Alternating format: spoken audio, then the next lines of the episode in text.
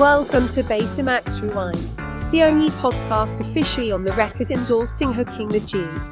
Here are two guys that are about to learn if they don't stop saying the C word, they will stop getting the C word. And by C word, I mean cunt. Matt and Doug. So have we wo- have we won the race to the bottom yet? so Jen Yeah. was out of pocket uh, this week, and as much as you know, I might take a random blowjob from a stranger. Having somebody else do the open would just seem like cheating, so I went that route.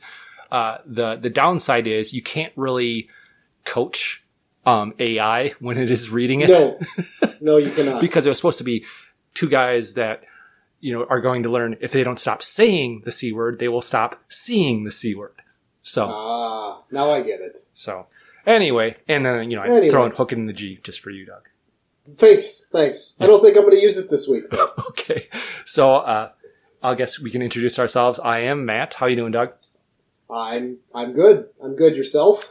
it has been another rough week hopefully we're kind of coming out on the other side of just some bad shit going on but you know this this podcast is actually a good break from that and it is going to be hopefully some some time that i enjoy which actually brings me to my first thing which is actually part of And now, it's time for podcast housekeeping. last week i set the over under at 230 we we both picked mm-hmm. the over so we were both correct the over under for this week is three hours You think so? oh yeah All right. I'm going to go the under. You're going to go. I'm going to take the over. So right now we are sitting at one point apiece. What we're going to do with these points, I do not know. we will figure that out at some point. The loser has to give the other one a hand job. Is that the loser or the winner? well, you know, depends on how you look at it. So I have a ton for both housekeeping and for uh, what you're up to. So why don't you? Do you have a lot? I don't even know. I don't have shit for what you're up to. Okay. Um, and when I explain why I don't have a ton, it, it'll make perfect sense. But I've got um, six things for housekeeping. Okay. Okay. So why don't you go ahead with your first one Um, at least? we talked about Indiana Jones and the Crystal Skulls, and your line about something about getting old and whatever, and I brought up another line from that movie. One of the scorpions just stung you. Am I gonna die? How big? Huge. Good. Good. Comes to scorpions, the bigger the better. Small one bites you. Don't keep it to yourself. Okay. Uh, you had talked about. Uh, you actually opened with J Lo is back on the market. I don't know if that's actually true. No, I don't think it is. I, I think that's been redacted. And then we had talked about uh, Catherine Bell, the, Yes. main, the main woman in Jag. Mhm. Uh, she actually was in, she did get naked in a 1996, I think, Cinemax thing called Hotline. It was like a show. It was like a Red like Shoe a- Diaries or something like that. Yeah, but she was also on Dream On in '94 and got naked there as well. Okay. But she was a body double in Death Becomes Her for Isabella Rossellini. And that Okay. actually transitions perfectly into the next thing, which is Hold on a second. Hold Okay. on. She, she, there's a bunch of homemade stuff with her as well. That's, Oh. that's a, that's a little bit more recent. Oh, really? Oh, oh, yeah. Actually, I, I did see that. Yeah. Yeah. Okay, I have seen Uh, that. Part of the I'm- fappening, I think. I'm, I'm pretty sure she's hooking her G. So I guess you are going to say it this week. yes. But we had talked about the the friends thing, which was the freebie list. And Is that what it's- it was that's what it's the- called. It's called the freebie Okay. list. Okay. Um, see, I had talked about on that red that red show, that '70s show, how uh, Eric had gotten caught by Red saying "What a bitch," and he followed up with Rooney Dooney, and What a bitch. A Rooney Dooney. in that episode, Red gets high, and he Is actually that go ahead. is that where Steven gives them the, the special brownies by accident? Yes. No, And- it's yeah because Red Red sells his car. yeah, he sells the um, the Vista Eric- Cruiser. Yes. Right. And then when they actually buy it back from a girl who ended up being on another Fox show, which oh, fuck, I should have known that. But Red actually says this about the girl that he bought it back from, or got the check back from, or gave the check back to. What a bitch a Rooney Dooney. There you go. All right. Uh, we talked about my dog shitting out tampon pieces, how it came out like anal beads, and immediately we went to Family Guy. Going to New Orleans, the party capital of America. Home of the all-you-can-pay straight. I'll tell you one thing, it's all about the beads down there. We all know what's going on here.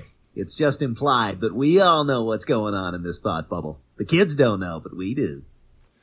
You had talked about one of the actors that was very briefly in Flash Gordon that had that was going to try to kill Ming and got stunned by Ming's ring and Ming ran him through and he was in Indiana Jones or actually not Indiana Jones he was in Raiders of the Lost Ark. hmm I killed him. He was of no use to us. This girl, however, has certain value where we're headed. She'll bring a very good price. Hmm? So he was going to try to supposedly sell Marion into slavery. Right. That's always good. Yeah, I think he actually runs a pizza shop somewhere in the south now. Okay. uh, we talked about Philip Rivers. Well, we talked about Flash Gordon's throwing style, and I, I, I compared it to Philip Rivers, and you talked about his nine children. He does, in fact, have nine children, ages 2 to 18. Could you imagine having a two year old and an 18 year old? No, and you know, I'm I'm getting to the point where I have one 18 year old and one that's almost a 16 year old, and I I see the light at the end of the the parenting tunnel. Not that you're ever done being a parent, but where they transitioned into being people along with being my children, if that makes sense. Mm-hmm. Sure. You had talked about uh, no fighting in, or there's no no death in the throne room, yes, and talked about no fighting in the war room. Gentlemen, you can't fight in here. This is the war room. Yeah. You said something about, oh God, I think it was Dale that passed out, and you said she has a low constitution. Weak And constitution. Either that or a weak disposition. Yes. Yeah, that's that's in my notes as well. Yeah, that Okay. that definitely is a mad fucked up. You were struggling with it. Yeah, I, I, couldn't I couldn't come up with that turn Yeah. of phrase. There were several things that you said weird. I didn't pull the clips this time, uh, but one of them was um, button. Say button. Button? Yeah, button. Button. It's button. Button. There's two T's, man. You're putting the emphasis on the wrong syllable. But there, one of the things in after we were done, and I actually posted the podcast out there. I said the first clip that I pulled for this show uh, was Doug being a dick, and you, you, I think you actually text me, or maybe you actually posted it on Facebook. It's, why? What was I being a dick about? Right. And, and you're, you were making fun of my process. What's your process? I don't get it. What, I don't, what do you mean? when, when we're doing the podcast, there will be times when we screw up and we say, okay, we want to go back. We want to back up. We want to redo it. Or I screw up and I play the wrong sound clip. Or which never happens. Doug is hammered and he can't remember that he has sound clips that he sent me. and so you, you need a way when you cut it to actually transition into that so that it, it sounds seamless. Cause the person listening to this at home think, you know, we're professional or we're flawless. Right. We're just going three hours without any breaks whatsoever. Right. Unless my kid has to question my sexual preferences. Yes. But th- this happened when we were in a part that got cut from the podcast last week. So just say there's a deleted scene here. Well, I've already said it twice. Do I really need to see it say it a third time? If I'm going to delete this part, yeah, so I have a way to lead into it. okay. All right. But Matt, there's also a deleted scene of some Amazonian women that are supposed to be in these factions. So that was Doug just being a dick to me. Okay. now, do you understand why I pulled it? Uh, a little bit. A little bit. Okay, we talked a little bit about how um, the princess in Flash Gordon reminded me of the princess in Buck Rogers. That was Princess Ardala of Draconia. Draconia, yes. And do you remember what her henchman's name was? No, I don't. It was either Kane or Killer Kane. And then Okay. she also had Tiger Man. I remember Tiger Man. I had that action figure. Did you have either, any of the ships? I think they had two. They had the uh, the Starfighter, and then they had the Dr- Draconian warship as well. No, I didn't. I just, I mean, I was so much into Star Wars at that time, and uh, there were some Battlestar Galactica action figures and some Buck Rogers action figures, but they never really stuck. Okay, Sure. So You had a vibrating panties clip last week. yeah, I want to give you a little bit of homework for next week so you can kind of bring back in the what are you watching segment okay, on YouTube. I want you to put in the search terms hysterical literature. is that where the gal is driving and the, the boyfriend's sitting in the back seat and his mom is sitting in the front seat?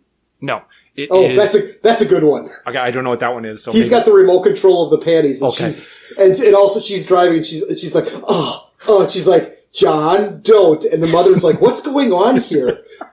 I have to look that one up. It's really good. No, this is actually women reading books while they are sitting on a magic wand.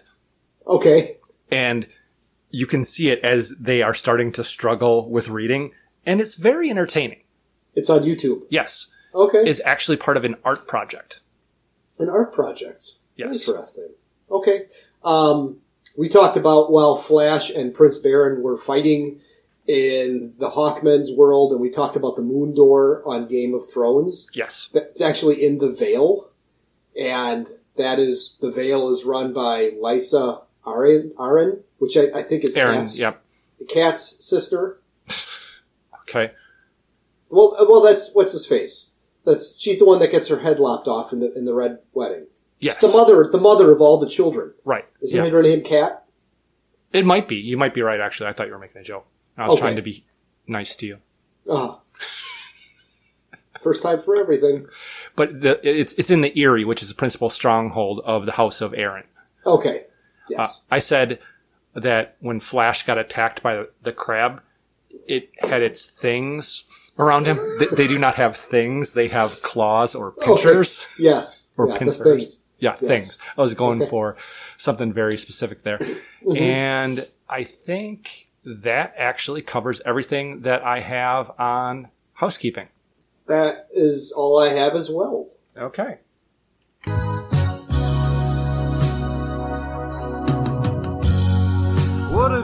I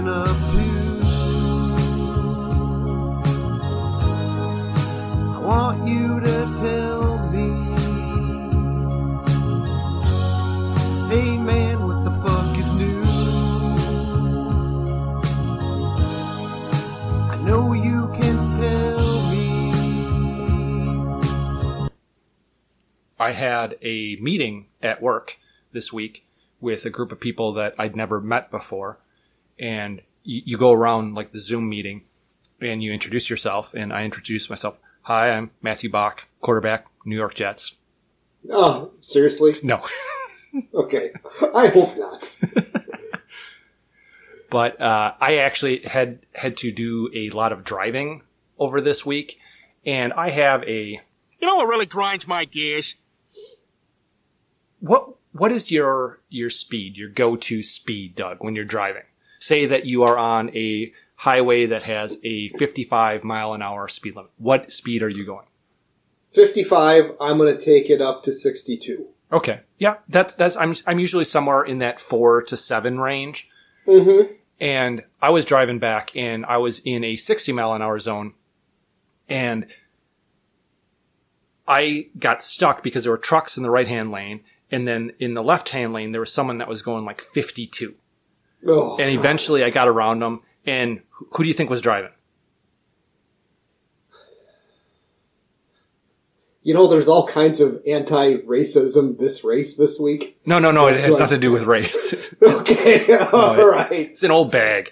And, Okay. and then so I get around her and then 10 minutes later same exact thing. Pass them another old bag. And I don't care if if you are not comfortable driving on a given road at the speed limit don't drive on that road and if you are driving on that road stay in the right fucking lane and by right fucking lane I mean the right hand side lane Yeah, the left left lane is the hammer lane. yeah exactly Yes. Okay. Um, are we taking turns here? Yeah. Sure, let's take turns. Yeah. So on Tuesday morning, I was with a customer and I was in their basement and we were talking about, you know, how mice were getting in. And I ever so slightly took my right foot and moved it and turned just very, very slightly and pow! Right in the, my lower middle of the back. Just seized up. and I was almost in tears, but I kept it together. This guy had no idea what was going on, but I, it took my breath away. And so that was Tuesday. Wednesday was bad. Had a hard time walking. Wednesday night in bed, it was waking me up every time I turned. So finally Thursday, you know, usually when I have a bad something happens with my back, ibuprofen, heat, boom, gone within a couple of hours. This was not getting any better. So I called a chiropractor. They were able to get me in yesterday afternoon, Friday afternoon. I went from between Thursday and Friday, I went from a seven or eight on the pain scale of one to ten down to a two. It was it was I was recovering quite quickly, and whiskey really helps with that, by the way. But I I'd never been to a chiropractor before. Have you ever been to a chiropractor? No. Okay, they got their hands all over the fuck you, man. I mean, they are just on your shoulders, on your neck, on your sides, grabbing your fat, grabbing your tits. I mean, you know, I was afraid that this guy was going to try and titty fuck me. I, I've seen a lot of. I don't. They're actually massage videos, not chiropractor videos.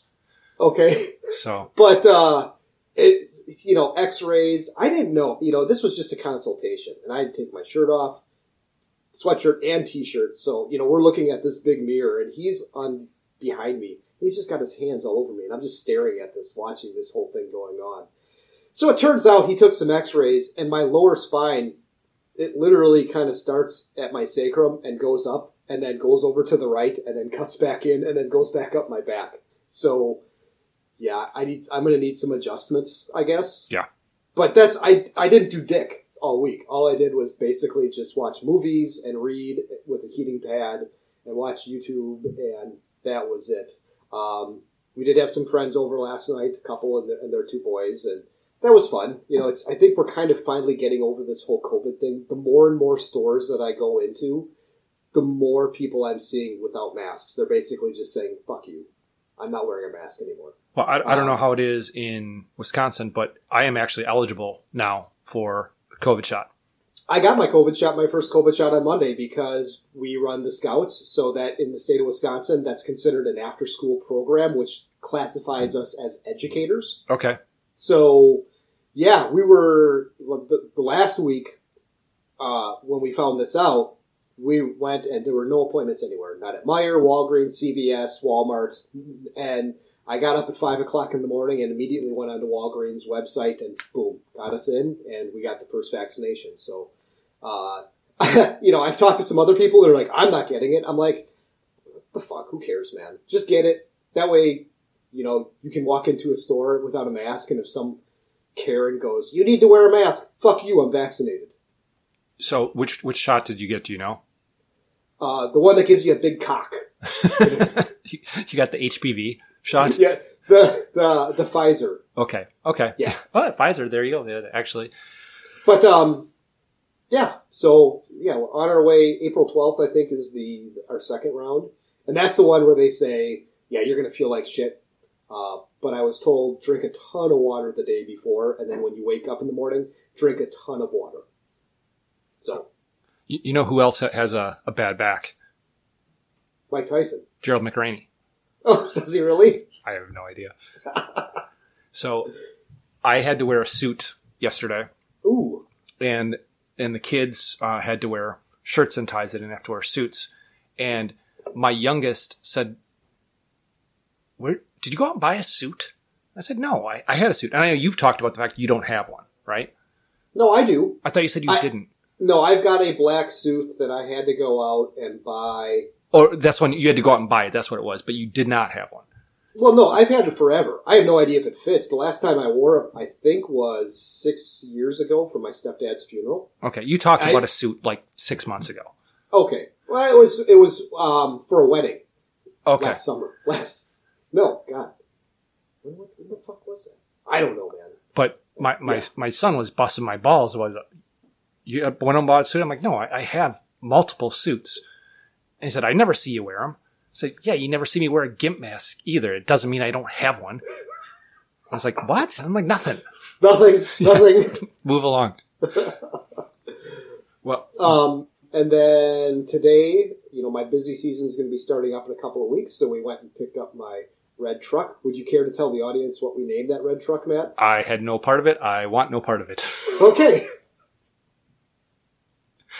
we uh, speaking of driving, I was actually driving the entire family on a, a long trip.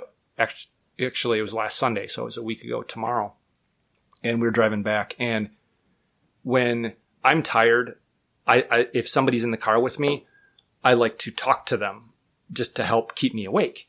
Mhm. And if I'm by myself, I just crank it up really loud, or you know, have a heater going, something like that to keep me awake. Mhm. And Jen was was riding shotgun, and so I was talking to her. And one of the things I've done when I've been driving the kids around, and I'm sure they love this, is when the songs are on shuffle because I just have my phone connected to the the radio. I, I tell them like s- stories about the songs that they're hearing. It's like, oh, I saw this Oh. band, blah blah blah yes, blah blah. I'm sure they love that. Yeah.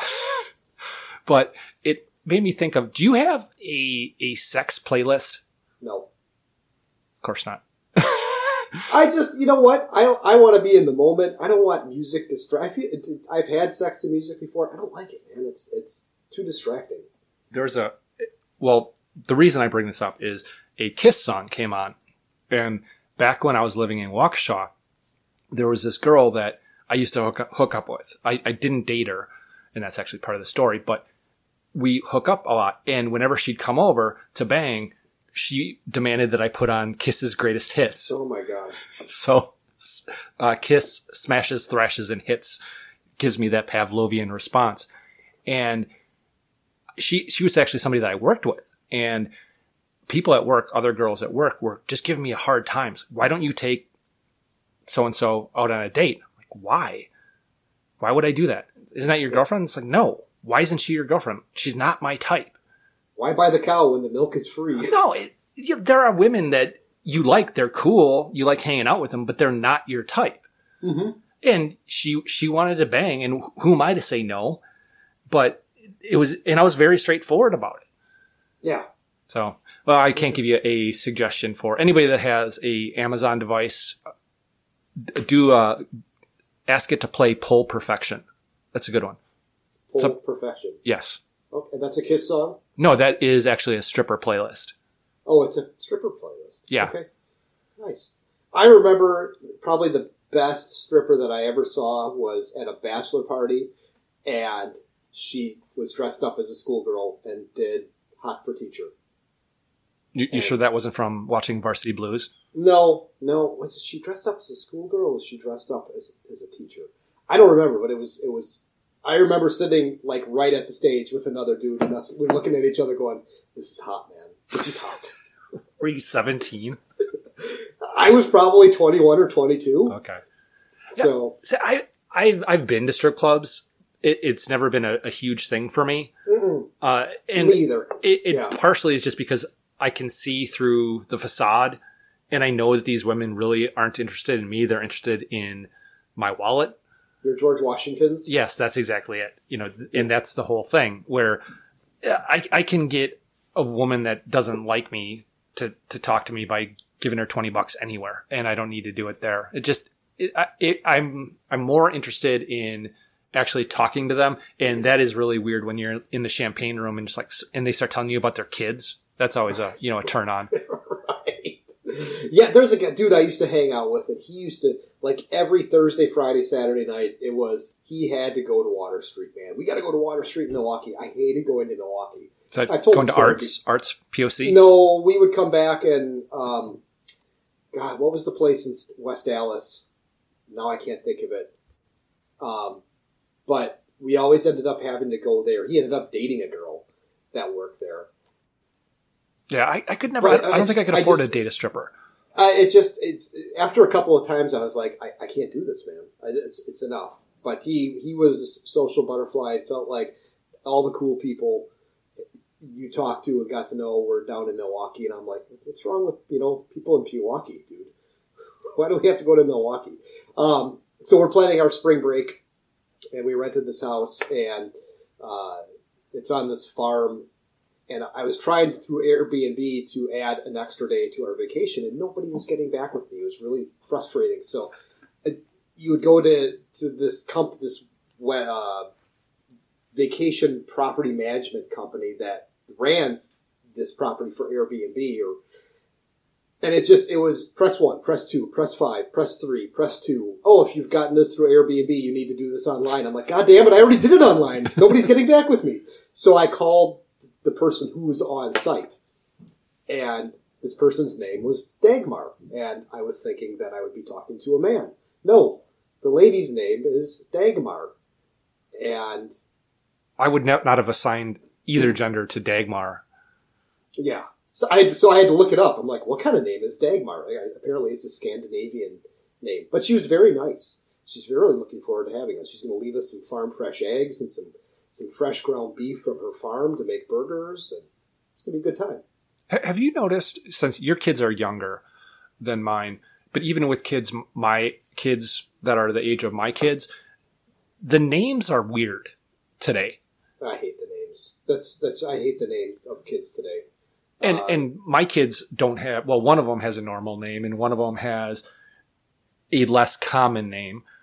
And but I, I've seen so many kids that are named after like vampire characters and, and shit.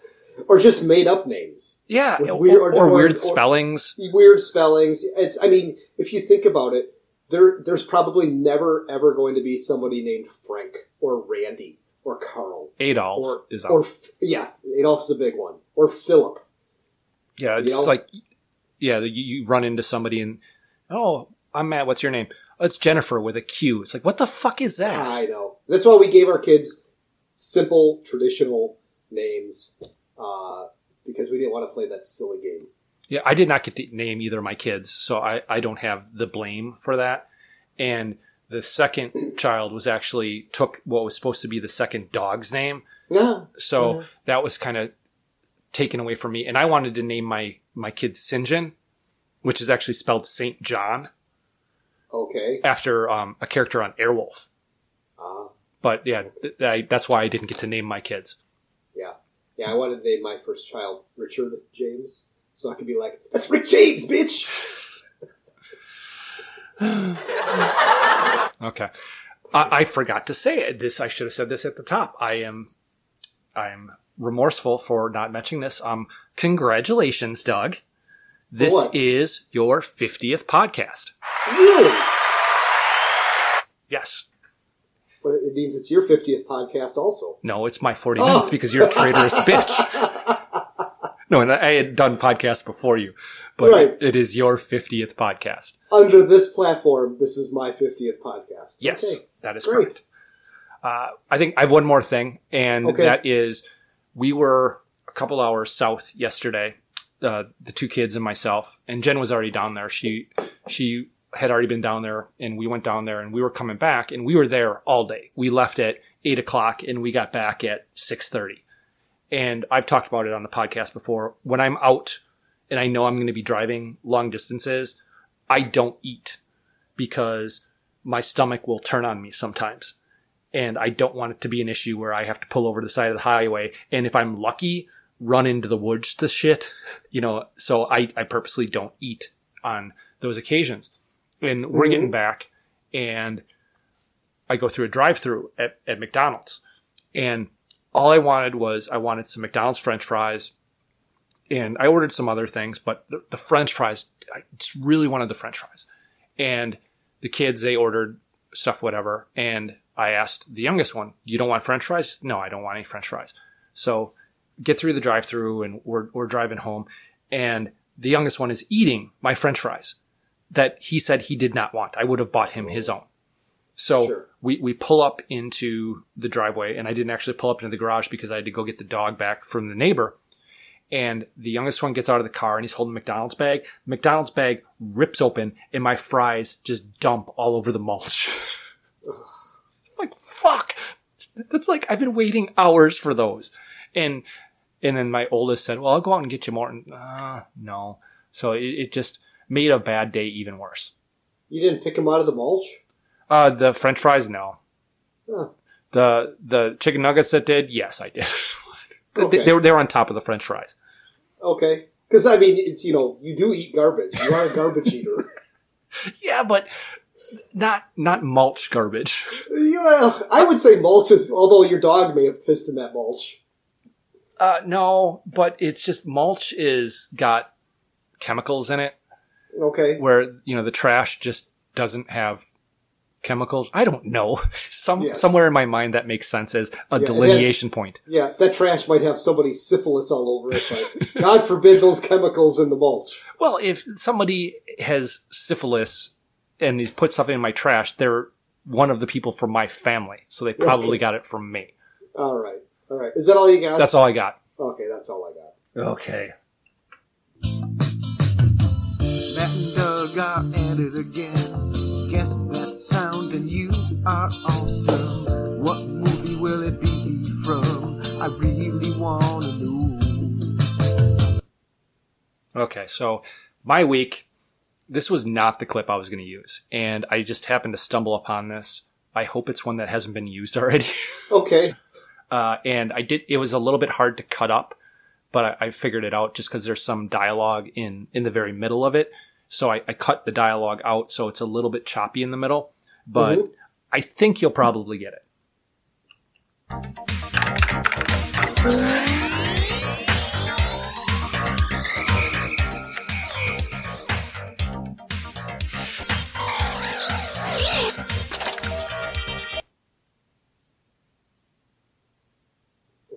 Is that um that's not weird science where they're making the chick, is it? Wow! That's in my note. I was gonna use that one for next week. really? Is that the one where they're going to like the, the, the firewall on the computer? yeah, it's dialogues in here.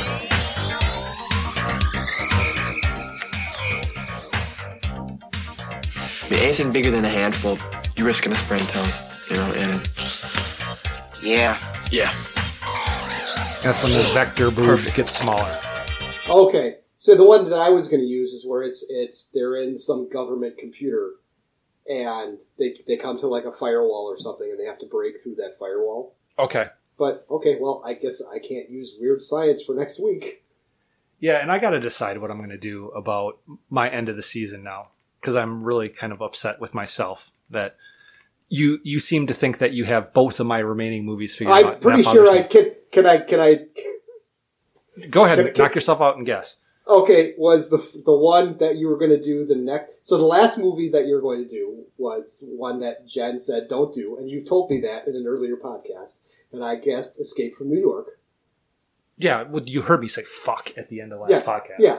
Uh, and the other one you said, oh, and this is a movie that you have not seen, and I'm pretty sure that I've mentioned three movies that I have not seen on this podcast. I'll Dirty stop you Dancing. right there. It was. It's not. It's. It, you can't get it. But go ahead.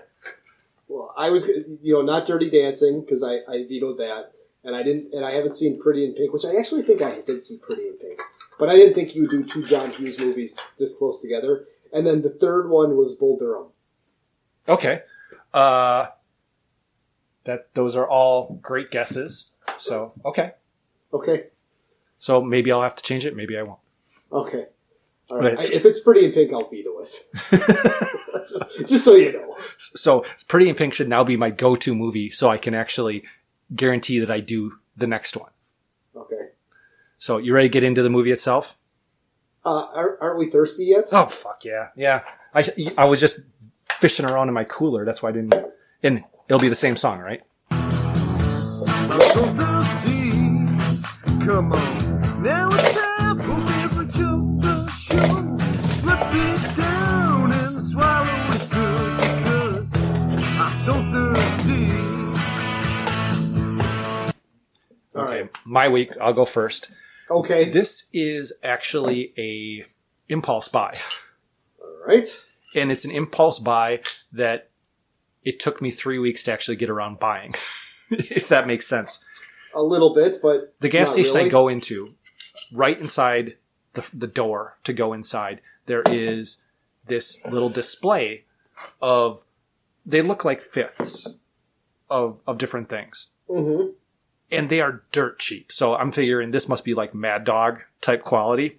Okay. But it it's is- funny because that's exactly what just came in my mind was is this is he drinking Mad Dog? No, I used to do that in college.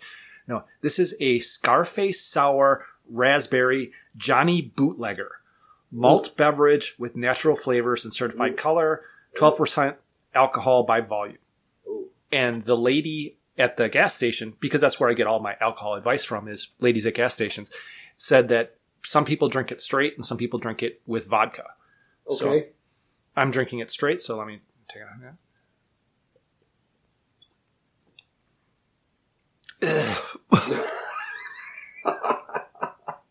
wow.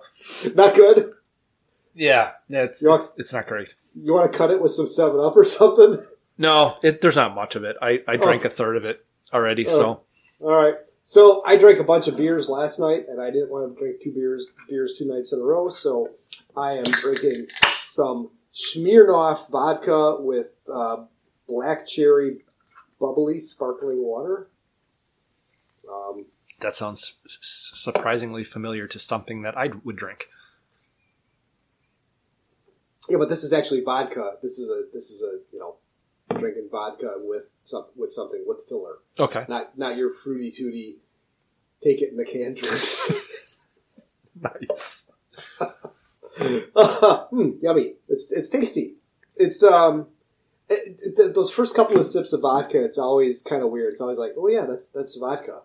It's because I don't drink much of it. So I, I I don't like vodka and I don't like tequila. I'm not a fan of tequila.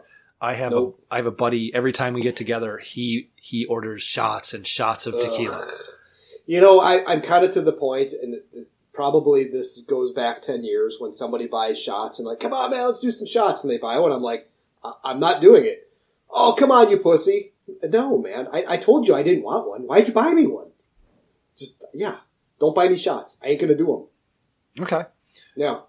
Okay. Sorry. Now are we ready for the movie? Yes, now we are ready for the movie, man. Okay. Let's see if this works or not. Oh, fuck, is this the wrong one? Am I gonna have to cut this? I don't know. Tango and Cash. They are super cops. Not done. Tango and Cash. Gotta get raped in prison. that was awesome. It was I'm not- so pr- I'm so proud of you, man. I tried so hard to find an instrumental bed for Flash Uh-huh. that sounded anything close to it, and that was the, the closest I could find. okay, great. Yeah, and the singing is just top notch, top notch. Mhm, Top notch. Yes. But Tango and Cash was released on December 22nd, 1989, barely qualifying for this show. It was directed by Andre or Andre Kon- Konchalovsky, who directed a bunch of Russian shit. It was written by Randy Feldman, who did this and the Eddie Murphy film Metro. It had rewrites. Rand- oh, oh, Randy Feldman doesn't he write like songs for Toy Story and stuff? That's Randy Newman. Randy Newman. Okay. He's the one that sings "Short People Got No, no Reason to Live," Okay. Yes. and the Toy Story ones. Yes. Okay. Uh, it, it was written by Randy Film, and uh, it had rewrites done by Jeffrey Boam, who we've mentioned ear- earlier podcasts, who did some of the Lethal Weapons, Indiana Jones and the Last Crusade, and Inner Space. It stars Sylvester Stallone, who Doug has already mentioned, was uh, Party at Kitty and Studs. Teri Hatcher, best known for having real and spectacular tits on Seinfeld. Jack Palance, best known for doing push-ups at the Oscars. And Kurt Russell, best known for the computer wore tennis shoes. In smaller roles, it had Brion James as Ponytail Requin, who is in both 48 Hours films, and James Hong from The Golden Child. It had a budget of 54 million and made 120 million. It has a Rotten Tomatoes score of 30% with critics and 52% with audiences. I, I saw this in the theater. I don't. I think I saw this in the theater. I know it. I rented it for sure. And then there were two guys from a friend of show, Chris, and he would have his buddy Jimmy over, and they just watched this movie constantly. It was always on at their house. This drink is really fucking terrible. Okay. So the movie starts. What is the first line of dialogue? Um, I don't know what the first line of dialogue is, but the music, the opening music, sounded like the theme from Fresh Prince of Bel Air. It was a jaunty little tune. Yes. but the first line is actually, let's do it. Let's do it. except it was Stallone saying it. Okay, And Sta- let's do it. Stallone looks rather dapper here. And I have to say, of all of the films Stallone has been in, he looks the most normal in this film. But his voice is so nasally. But he, I mean, he's kind of playing against type because you would think that he would be more fitting of the cash role rather Right. than the tango role. Who the cash role was was supposed to go to Patrick Swayze, but Oh, that'd have been he great. tur- he turned it down and uh, did Roadhouse instead. Well, I mean, that's a win-win. Yes, but with with this film with Kurt Russell, I think that this is very much a a cookie cutter buddy cop film. Mhm. And I'm not saying that as a bad thing. I'm just saying that that it is very tropey, and throughout the entire film, it is very tropey. yes. But Stallone, Well, okay, hold on. It, it play. It doesn't play like an '80s movie though. I mean, how so? it just it seems too new. Seems too crisp. It seems almost like. Oh, it, it just I don't know. It, Like a Bay film? like yeah, like mid '90s. Yeah, and well, th- you got to figure this was you know the tail end of the '90s or Right. tail end, end of the '80s. Right.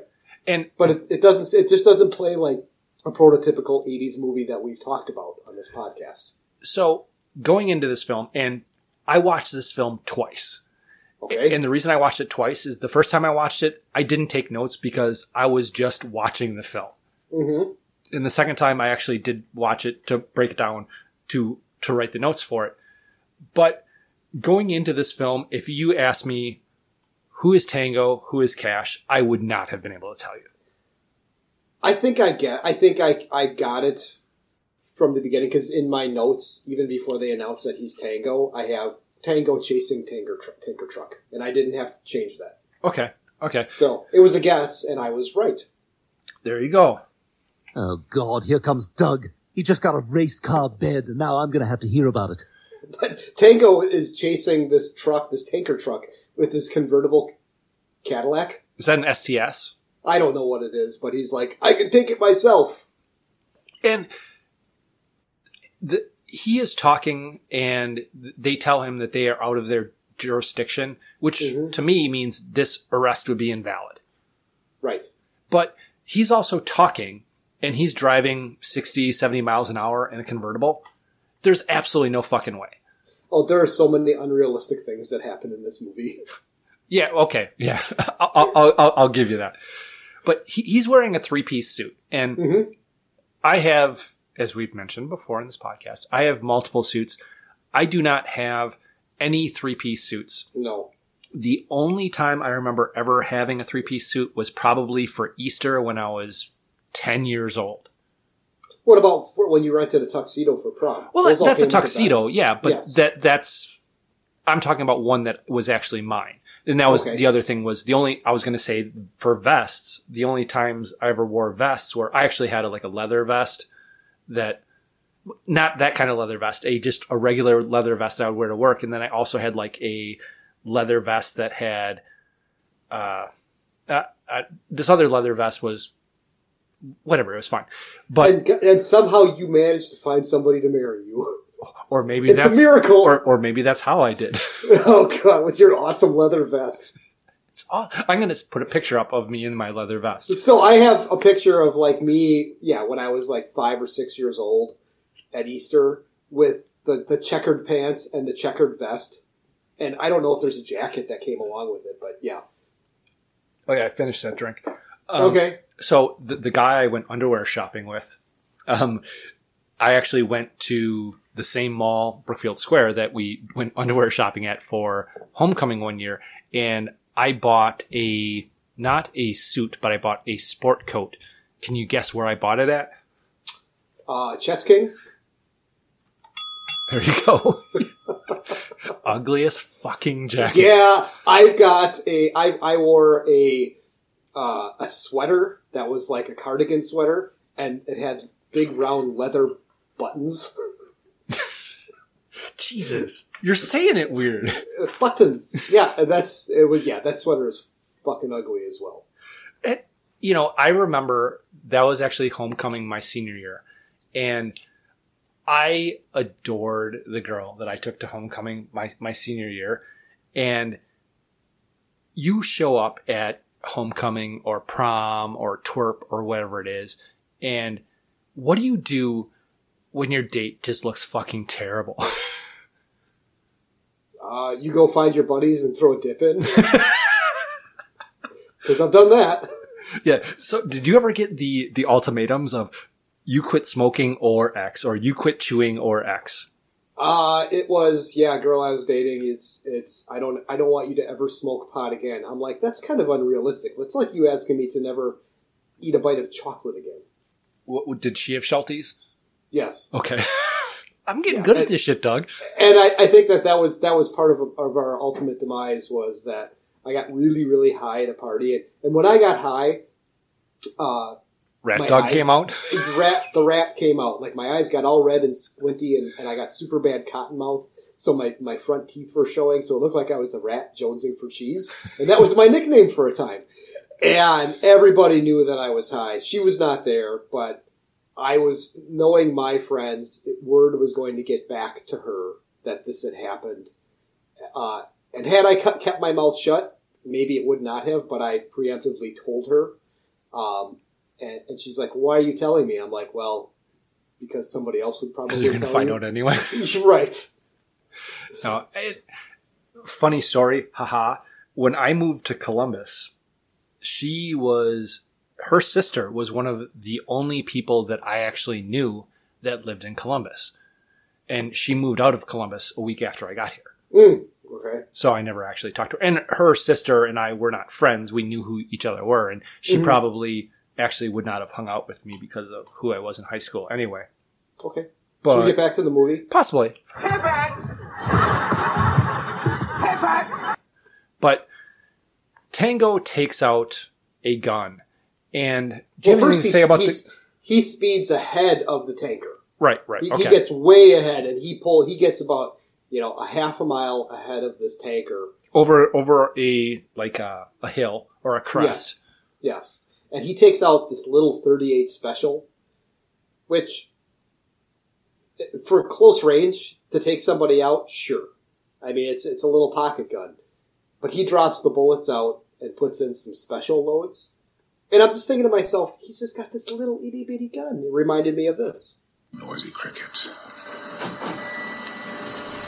Hey, Kay, no, no, come on, man. You, you get a, a Series 4 deatomizer, I, I get a little, little midget cricket. Oh, Yeah, but he starts shooting at this thing and hitting the But windshield. actually, just before he starts shooting, why did he? It was because it was a special load because he, he had a speed loader for for like the equivalent of a six shooter, basically. Mhm. It's I, I you probably know the the proper terminal. I call it a speed loader or a quick load. Yeah, What- it's a speed loader. Okay. Yeah. Why did he drop? Because it looked, it wasn't a full gun. It looked like only four, maybe five shells actually dropped to the ground. But why did that- would- I it was a think that- special load? I think that particular gun has only five a five round Oh, cylinder. okay.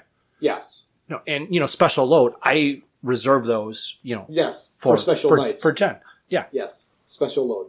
Um, but yeah, it's whether they're hollow points or pack some extra punch. I don't know.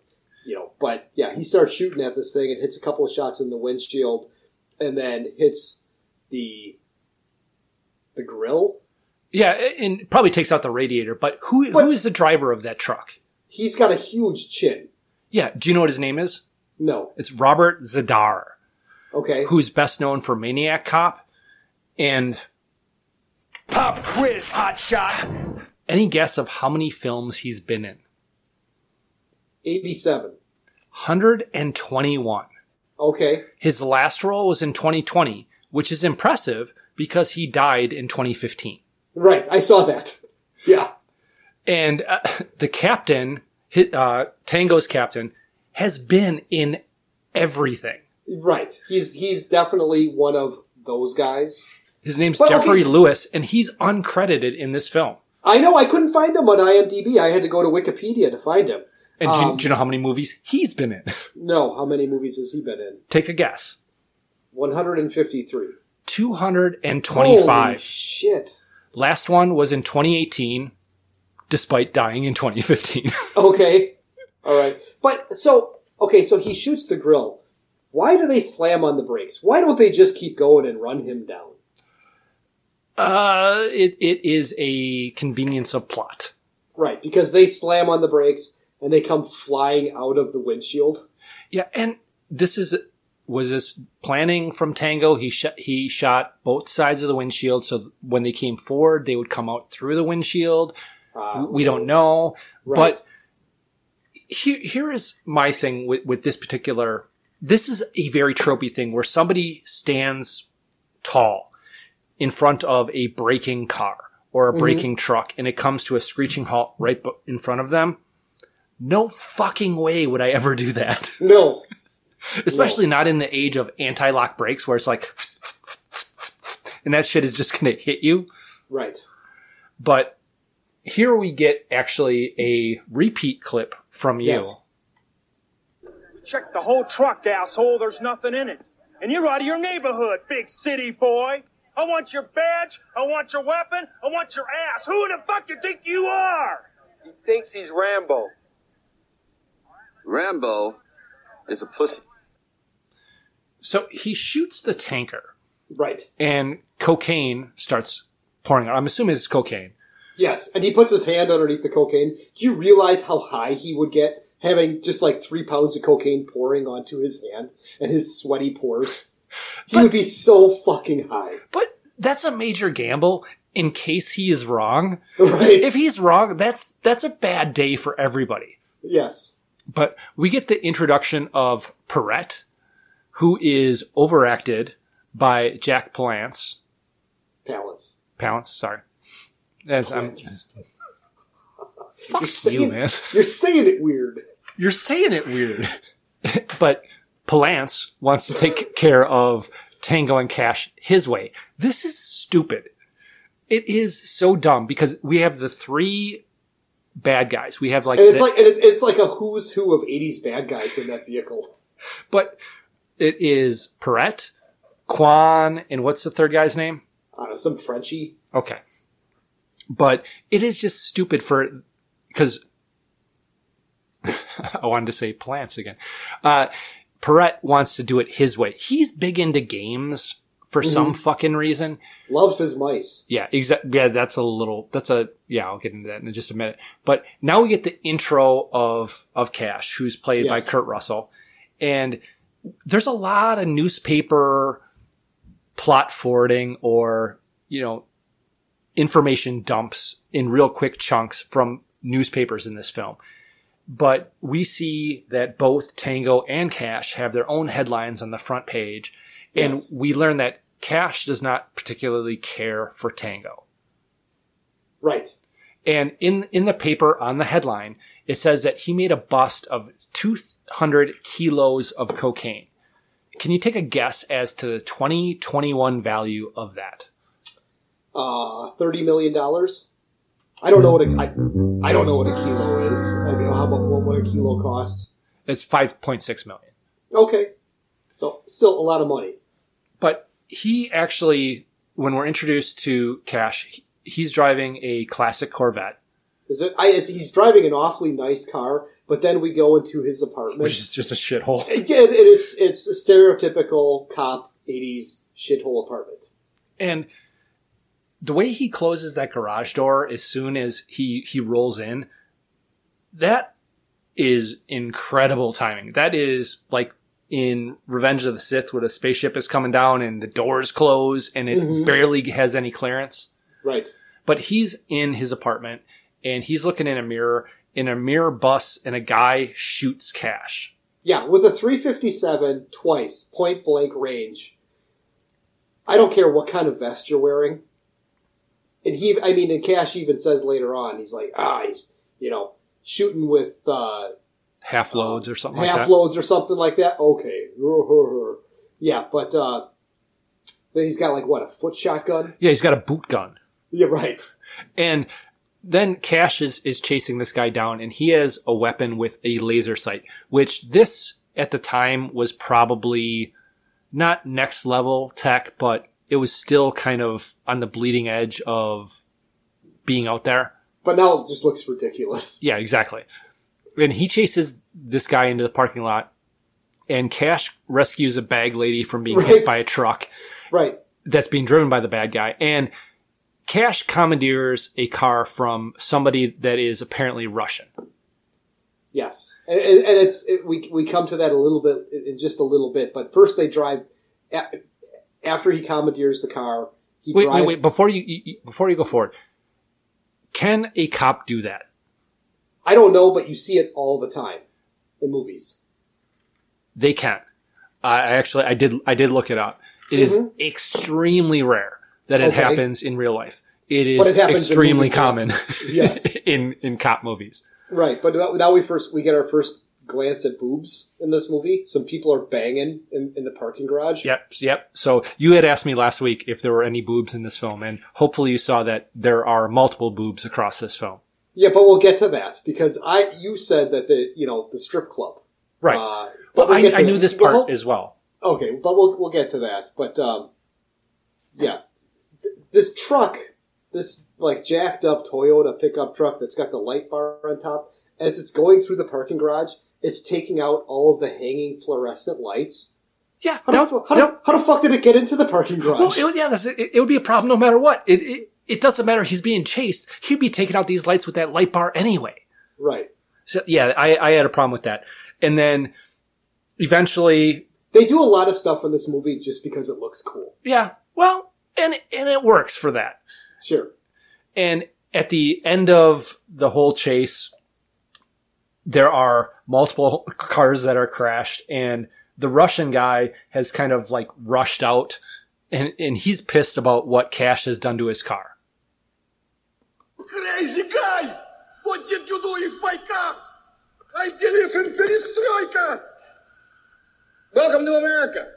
Yeah, some funny haha Cold War humor. Now this is at the tail end of the Cold War, but it's still going on. It was between Gorbachev and and uh, Reagan. It, it, it would have been better to have Yakov Smirnoff. So there's a guy that we go canoeing with that he sells green plastic trays, Okay, sure. and Yakov Smirnoff has a place down in Branson, Missouri. Okay. and he he he has a voicemail from Yakov Smirnoff saying, "Hello, Jerry. This is Yakov Smirnoff." I did not know that. Yeah, That's I don't know. I don't know if he still has. I hope he has it on his phone or has saved that phone. But it's yeah. This so his whatever his casino or his theater buys these green plastic trays from our friend Jerry. Okay. Wow. Okay. But now Tango is at, at the police station, and just like Cash is not a fan of Tango, Tango is not a fan of Cash. Yes. And we get the introduction of Catherine or Kiki, who is played by whom? Teri Hatcher. Right. And Tango is a little bit overprotective of his sister because she's obviously an adult. Yes. And honestly, their relationship it it borders on cre- creepy. A little bit. She he doesn't like the fact that she's going someplace overseas to dance. Yeah, and, well, she's a stripper, right? I mean, let, let let's No, no, that club that they go into later on is oh, it's the same club like- from Flashdance. it's it's like it's it's a big ass club, and I think that's just entertainment. Honestly, I think that that it's not exotic entertainment, but we'll get into that. Okay. Um, but uh, now now Cash is talking. He's in the elevator and he's talking about how this. Wait, wait, wait, wait. You got a whole uh, other thing which is really important. Um, a uniform cop pops in as Tango is talking to Kiki because he does not want her to go on this tour. Yes. And she promises that she will be a good girl and she will call him. But this uniform cop pops in and says that his broker is on line three. And he wants to know what a margin call is, I think. Yes. And do you think the other cops would like him? No. No, I think they would be like this rich asshole. Fuck this guy. Right. Here I am making twenty three thousand dollars a year, and this fucker, you know, and I'm busting my balls, and this asshole is rich as fuck, and he's just doing this for fun. Right. Fuck him. Exactly. And now we're at Cash's station. Cash's Yes. station, not nearly as nice as Tango station. No, it's on a different. It's on the other side of the tracks in L.A. But yeah, he's now he's in the elevator and he's talking about how this assassin used soft loads into Half his loads vest. is what he called them, yeah. Is it half loads? Half loads, And- yeah. And it wrecked his nine dollar shirt. But that, there's several clues that, that come up that they should have figured that something wasn't quite right.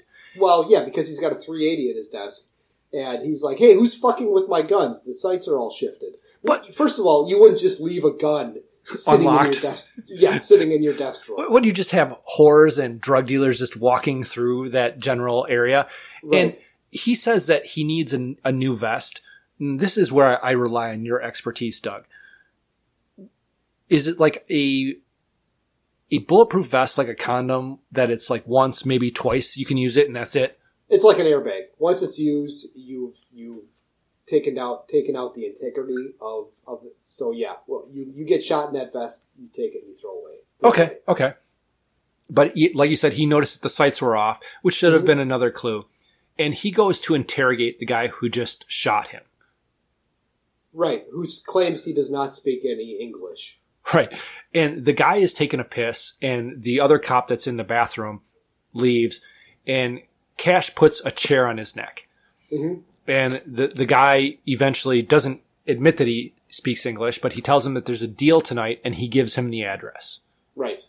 And then we cut back to Tango's precinct, and the captain captain gives him the exact same address. Right.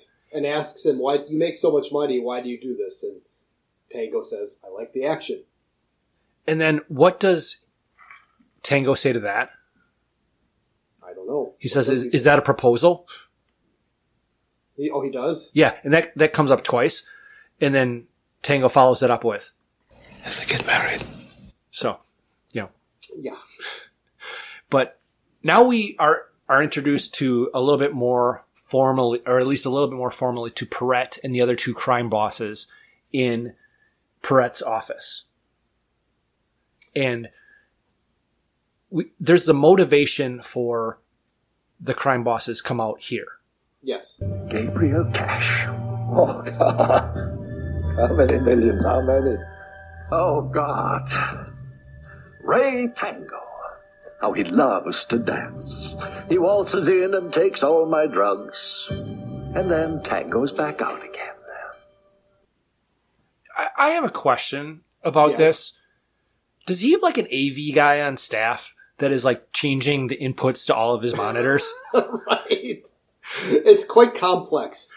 and he has a a matrix screen setup where he has multiple screens in an array and sometimes they're showing individual things and sometimes they're showing a single picture that is actually very expensive equipment which is not the problem the problem is to switch from one source to another to get it to work right is not a real simple thing to do and it just works for the convenience of plot Well, he's got an AV director sitting behind a two-way mirror working a board. Yeah, it's, it's exactly. He's got a guy with who's running the same thing that fires the laser on the Death Star, Right. which But is a Grass Valley switcher, by the way. Now we're introduced to another bad guy. What's his name?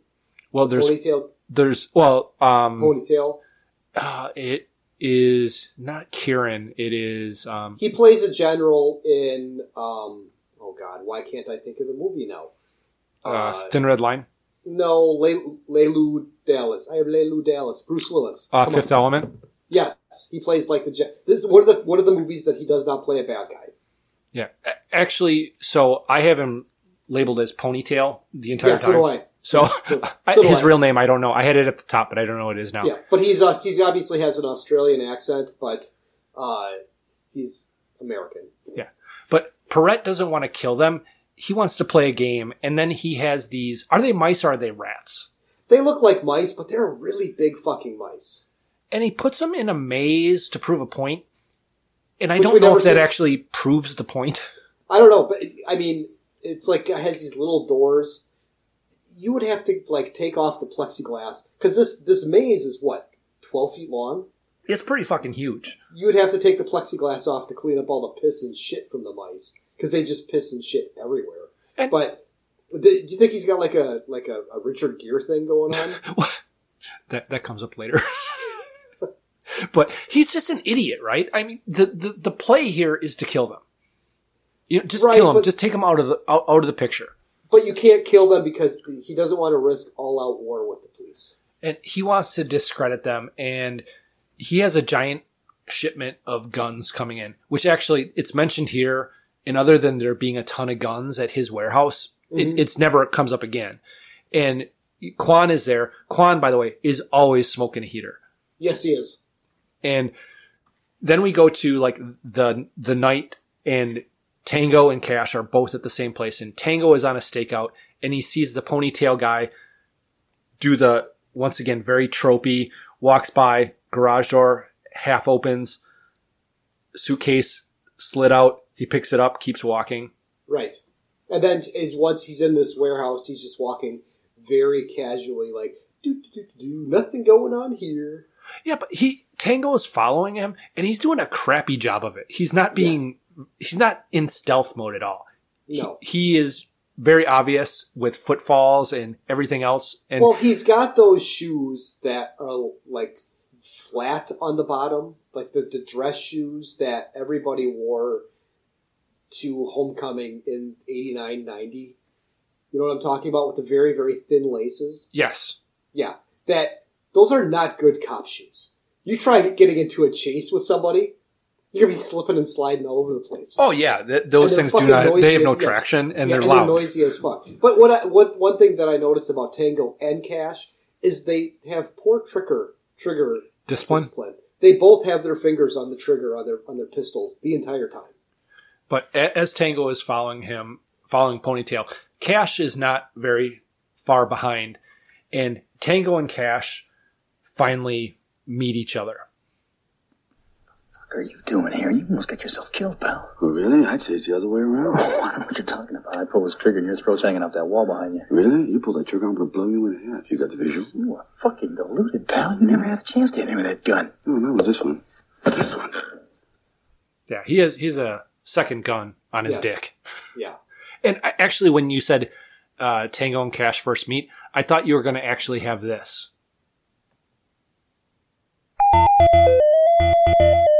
That silence. It's interesting. You know what that's from? I couldn't even hear anything. Oh, I'm sorry. It, it'll be on the podcast. It's actually Ms. Pac-Man. Oh, okay. yeah, because of inputs and stuff, you couldn't hear. I'm sorry. I played it from YouTube live. So- Okay. But there's a little bit of a banter between Tango and Cash. And Tango says it's his case because he's been on it for three months. And Cash actually brings up a great point here. Guess that shows how stupid you are, because I've been on it for about mm, half an hour now, and here I am all caught up with you. Yeah. Yeah, but it's it's a, it's a setup. Yeah, they walk into a room and they're holding a gun on a guy who's dead. Right. And they realize and- that the body's and Ca- wired. Yeah, and Cash is like, "Hey, what's my pistol doing here?" Yeah. he not only has poor trigger discipline, he has poor gun discipline as far as like keeping Yes. control of his fucking guns. Cause he has No an kidding. unlocked drawer at his desk. And then apparently that's how it got stolen. And, Right. you know, Cash's second gun, the one that about the sights, is there. And the next thing we see is Ponytail Guy hands a random guy that we haven't seen before a tape and tells him to use that. Right. And, And the, the FBI, FBI has busts in. yeah, busts in, and both of them kind of try to distance themselves from the other, but they are in it and they're in it together, and they're both basically fucked. Right. But now we now both of their lieutenants are talking, and they're talking about the evidence that they have against them. What do they have? They got a 380 with Cash's fingerprints on it. They think it's the murder weapon, and they got it down to ballistics checking it. They were found at the scene of the crime, and nobody else was seen coming or going. What else? Sir, tape's ready. What tape? Yeah. Yeah. Then we jump into the trial. Right. And- who's, and who's the first guy that testifies? Uh, the guy who was handed the tape. Michael Jeter. Is that his name? I don't know. He's been he's one of those guys. He always plays somebody kind of hunched over and sweaty. He actually was in a, a couple episodes, or at least one episode of Next Generation. Okay. I, what I remember him most from, and I believe it's his last role, was uh, Open Range with Kevin Costner and Robert Duvall. Have you seen that? Uh, no, I have not. It's a really, if you like westerns, it it's very very underrated, especially the final shootout. The final shootout is amazing. Have you have you seen The Postman? Yes. I liked The Postman. Oh, I did not care for it. I know everybody says that movie's awful. I liked it. What what did you feel about Waterworld? Uh, kind of the same. Yeah, same Uh, thing with me. I, I thought I didn't think actually I thought The Postman was better than Waterworld. Yes. Yes. but you, you know waterworld's thing was how much it costs and Right. it was a thing where they they shot on water which you know you're taking a fucking gamble there Well, I mean, Cameron's done it twice. well cameron i mean he i the next okay we are a year out from it how much will avatar 2 make Not nearly as much as the first one. yeah i, I didn't think avatar 1 was going to make dick Well, did you see what they did? What he did was he re-released it in China so it could beat Endgame. Oh, did he just, really? Just recently, yes. Re-released it in China so it could beat Endgame. No, I I watched. Um, I mean, it was in the theater forever, and I went and saw Avatar, and Avatar is an impressive looking film, but it is boring as shit. And the fact that he's making what four sequels back to back? Yeah, something ridiculous like They've. that. I mean, it's got to be something else that other than other than these, uh, whatever Na'vi. Yeah, It's it's got to be it's got to take place in a different location because it'll just like the Matrix movies. It'll just, people will just lose interest. Well, I mean, I I did not think that Avatar would do as, as well as it, it did. And, you know, Titanic, before Titanic came out, everybody's like, James Cameron's done because mm-hmm. his, his ego basically caused this movie to balloon to $200 million from a budget perspective. And then it went on to be the, the biggest grossing film.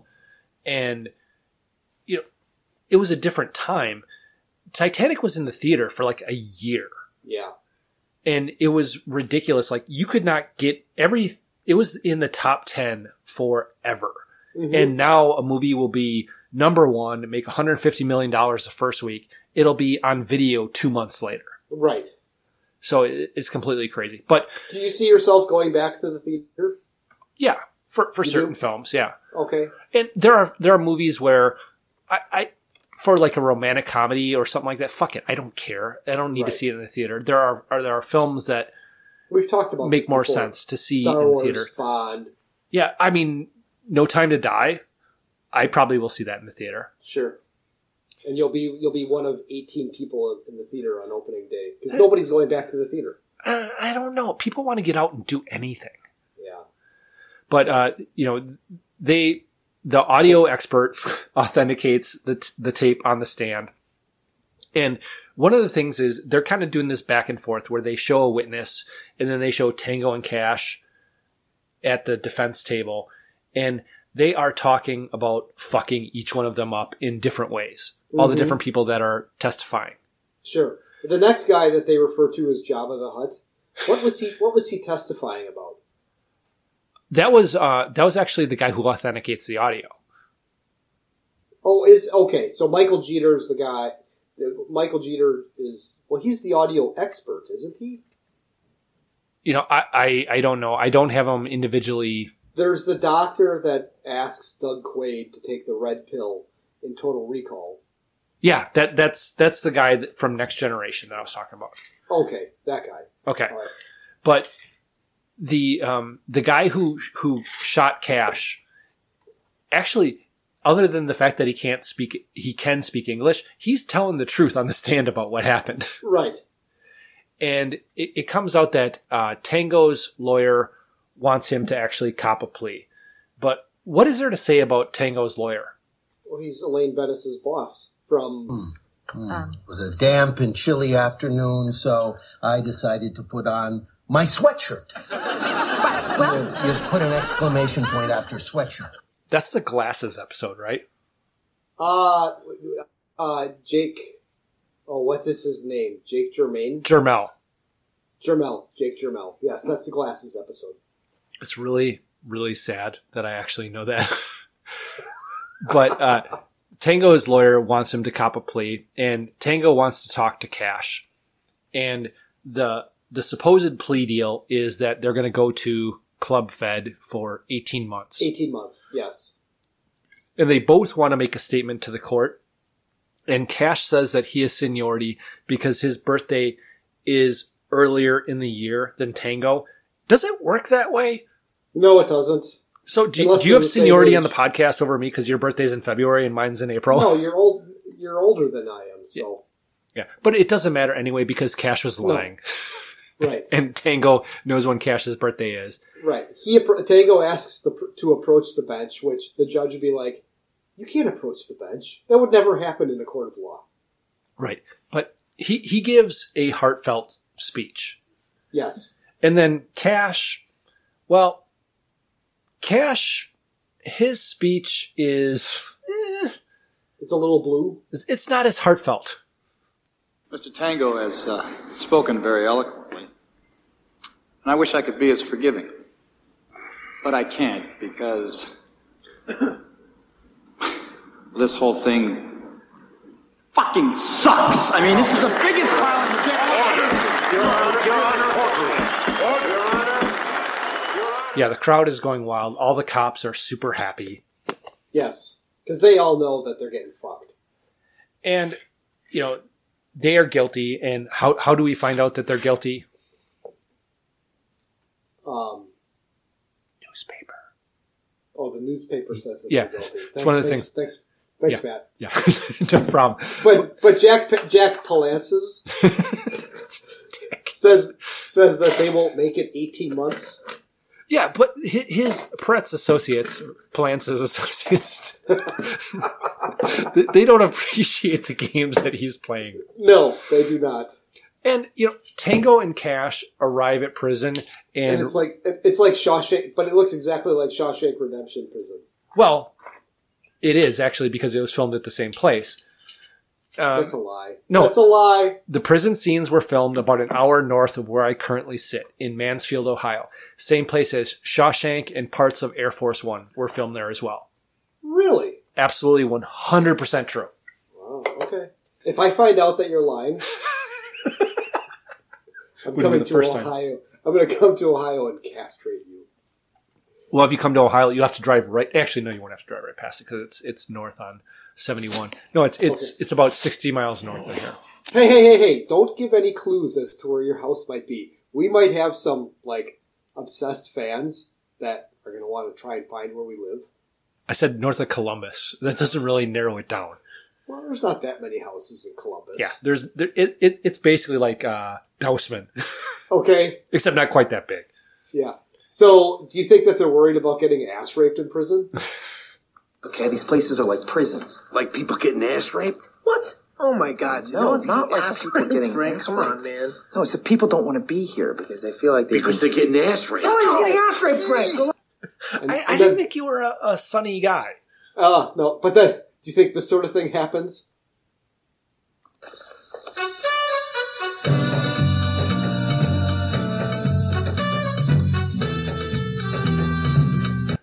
Was that uh, Blue Moon or uh, Blue Oyster the blue, Bar? The, blue- the Blue Oyster Bar. Actually, I thought that was supposed to be later.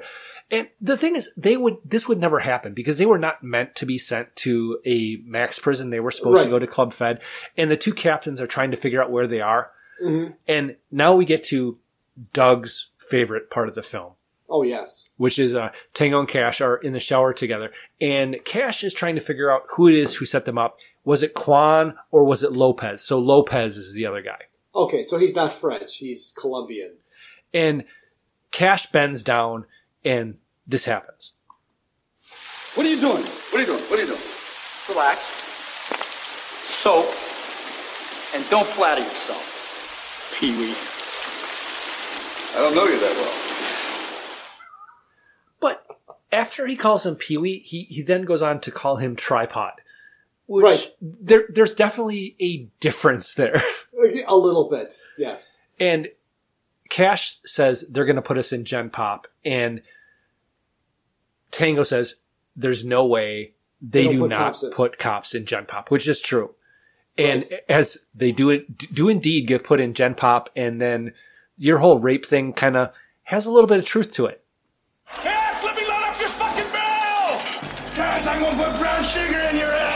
Shit, I put half these guys away. Hey, Tango, I'm gonna wear you in my shirt like my bitch! Cass, I'm gonna kick your fucking ass, puto! And there's one other person who is actually very, very excited that Tango and Cash, or at least Tango, is in this prison. Who's that? The guy with the kind chin. Do you want to actually explain that? The what a kind chin actually means?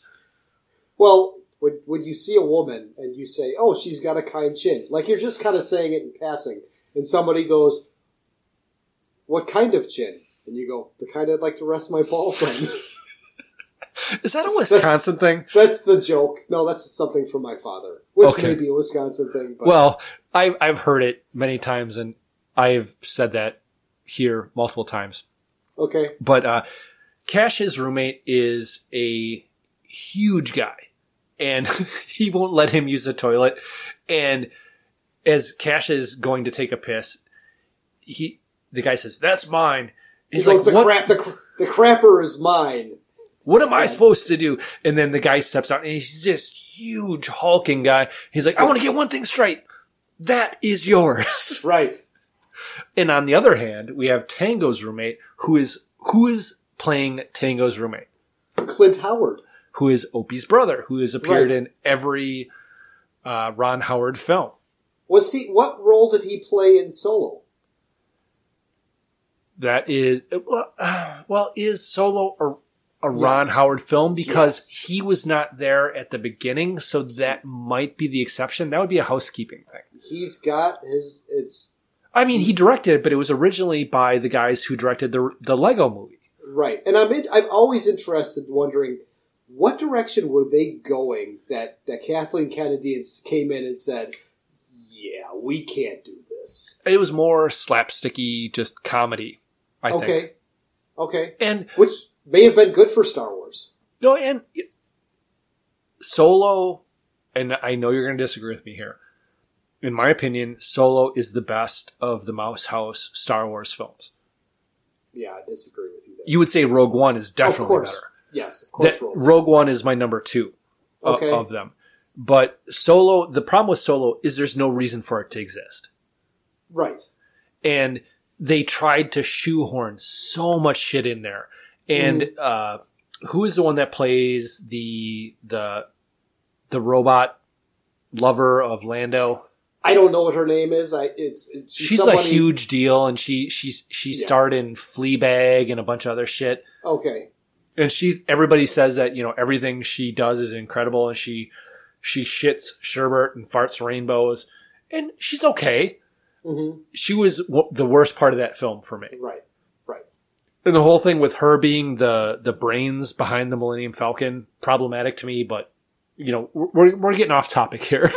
Yeah. So, but yeah, so Clint Howard has this slinky, and first of all, they would not let him have a slinky in prison. you don't think so? No, because it could be used as a weapon, or you could use it to hang yourself. I don't think you can hang yourself with a slinky. Oh, the hell you can't! You you take that thing and you stretch it out, and you triple up that wire and you wrap that around your neck. Fuck yeah, man! Yeah, you Aaron should test Hernandez, that. Aaron Hernandez hung himself with a bed sheet. Well, um, uh, what's his face? Um, Epstein. Epstein, yeah, he hung himself with he. Well, he didn't hang himself. No. So I, No. I I think in my notes it actually said something about Epstein at some point. I, I don't know why, but Mhm. yeah, he didn't kill himself. But now it's the evening. But wait, Tango is looking at stocks in the paper though when he's Right. talking to, and it, it's very very different experiences that the two of them have, which I guess actually makes sense. But if you think of, of the two of them, who is the the brawnier of the two of them? Who is like the bigger of the two guys? I would say Tango is Yeah, Tango is the bigger guy. He's the shorter of the two. right, but you see them talking face to face. Yeah. Later on in the movie, he must have he had to have been standing. Yeah, he's saying on- like a like a um, pear or Crate. pear, uh, a peach crate or something like Right. that. He's standing on phone books or something because yeah, Stallone is not a tall guy. Right. But no, it's so now we see, you know, their experiences in the evening what's going on with both of them while they're trying to sleep. And Tango, Clint Howard is all wrapped up in his slinky. And Cash is on the bottom bunk with the big fat dude. His mattress is like sinking down. It's like three inches from his face. Yeah, And no, the- that, that would kill him because it would eventually collapse. And he's farting and, and he's punching the guy. And as he's punching him, more farts are coming out. Ha ha ha ha ha. Yeah, that was But kind of a, that was actually one of the things about this movie I didn't like was this particular thing where the guy in, on top of Cash is leaning down. I didn't have a problem with that, but he, as he's punching him, the fart thing is like it really went lower than it had to. Right, It's like us saying cunt. It's like not necessary. right. Seven weeks Right. in a row. Yes, but now there's a deleted scene where um, a female guard comes and visits one of them. Prisoner 2869. Strip. I understand you might be hiding some contraband. You're gonna have to do a full search. And now it's time to play the the game that's sweeping the nation. And now it's time for Name That Porn Star. Any guesses, Matt? No, but funny story. Um, who was the porn star last week? Um, I don't remember. So the the whole hey, this isn't a meat popsicle. This tastes like dick. That well, that wasn't that. That was just this extra clip. Oh, that, I'm sorry. that That was wa- just the extra clip. That Yes. was okay. I know that actress because Oh. she's in like uh, there's there's two films um, that stand out to me in the pornography genre as as like things that I remember very closely. And there's one that is that woman. I'm almost certain where she comes home from work one day and her husband is unemployed and she's all pissed because she's working at a factory or whatever. And she like takes off her pants and he's like, "Oh, you're all sweaty," and she she just straddles his face and she says, "Shut up and eat." And it's like Okay, great Nice. clip. There is this one thing. It is a very much a holy grail for me where I want to know where what film this comes from because I know I saw it. And I saw it because it was a videotape my dad had. He didn't have a Stetson box, but he did Okay. have like some pornography. And there was this one clip and it was a I think a monk. And it was at a monastery and the guy was getting blown by somebody. And as he's about to come, he says, I want you to call it gift. Which for me just stood out as like this really funny thing. And I've done a lot of research and I have not been able to find that clip. yeah, it's hard. It's, it's when you type something in, it's the the shit that you get. Yeah. So No, I, I don't have a guess, but so tell me who it was. Chasey Lane. Oh, oh God. Uh, Chasey Lane, I can't explain. You know, uh, uh, what, the Bloodhound Gang? You know that song, right? No. Oh, that's a housekeeping thing. Don't Okay. don't Google it, but yeah, that's definitely Okay. a house housekeeping All thing. right. All right. But, so they're both so now, ro- roasted. I how Yes. did you put it? I put it they were roasted. I said they come grab them in the middle of the night and throw them down the laundry chute. no, I, I'm positive we've talked about this before on the podcast. Did you have a magic laundry chute in your house? It wasn't necessarily a magic laundry chute. It was just a. We had a laundry chute, but I had you know I had to do all of my own laundry, and the laundry basket that was below the laundry chute was right next to the furnace. But the reason why the washer and dryer was in the basement, So- which new houses the laundry washer and dryer are now on. They're in the mud room. They're on the first floor somewhere. But uh, yeah, no, it, dude, my mom left, and my dad was left there with three kids. He had to train us, so yeah, we had to do our own laundry. So okay, walk me through this. The you walk down the stairs. Uh huh. To the left, you have the bar. Yeah, in the hot tub room, there was a No, no, no. The, the, the hot tub room is like a cross because that's that's where the pool table is. But when you immediately come down the stairs, if you take like a 180, is that Yeah. where the laundry room was? It was in the bathroom. Oh, so There it was- was like beyond the shower. So like the No, it bar was and then in- the shower and then the laundry room. What? No, it was the washer and dryer was in the bathroom. next to the bar. No, if you walked, if you came down the stairs, Okay. and you did a 180, and the bar was on your right, and then you walked into the bathroom, and the sh- the shitter was straight ahead, and the shower was to the right, the washer and dryer was immediately to the left. Okay. Okay. Yeah, I'm just trying to visualize it in my head because I never did um, laundry at your house, but I've obviously. No, you did not. But Yes. I I probably jerked off in that shower. So Maybe I don't know. I'm guessing. but okay. So this is where um but they they fall out of the laundry chute and this is where I thought you wanted the police academy clip. But oh, okay. but um Palance is They're there. surrounded. yeah. Palance, Jack Palance. Why the fuck and is they don't he know there? him. I don't. They don't. They don't know him. Yeah, and, and well, he's in shadow, and ponytail guy is there as well, and he's got a straight razor. But if you actually look at it, one of the things that amazes me about films when they show like knives or bat'leths or whatever, you know what a bat'leth is? No. It is like the Klingon weapon that Worf uses. Oh, okay. Um, they always look like they're sharp on screen. Yes. This knife did not look sharp.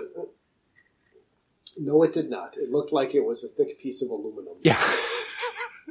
but he um he's got a straight razor and and the funny thing is Cash he doesn't care if he dies, but here's what he says.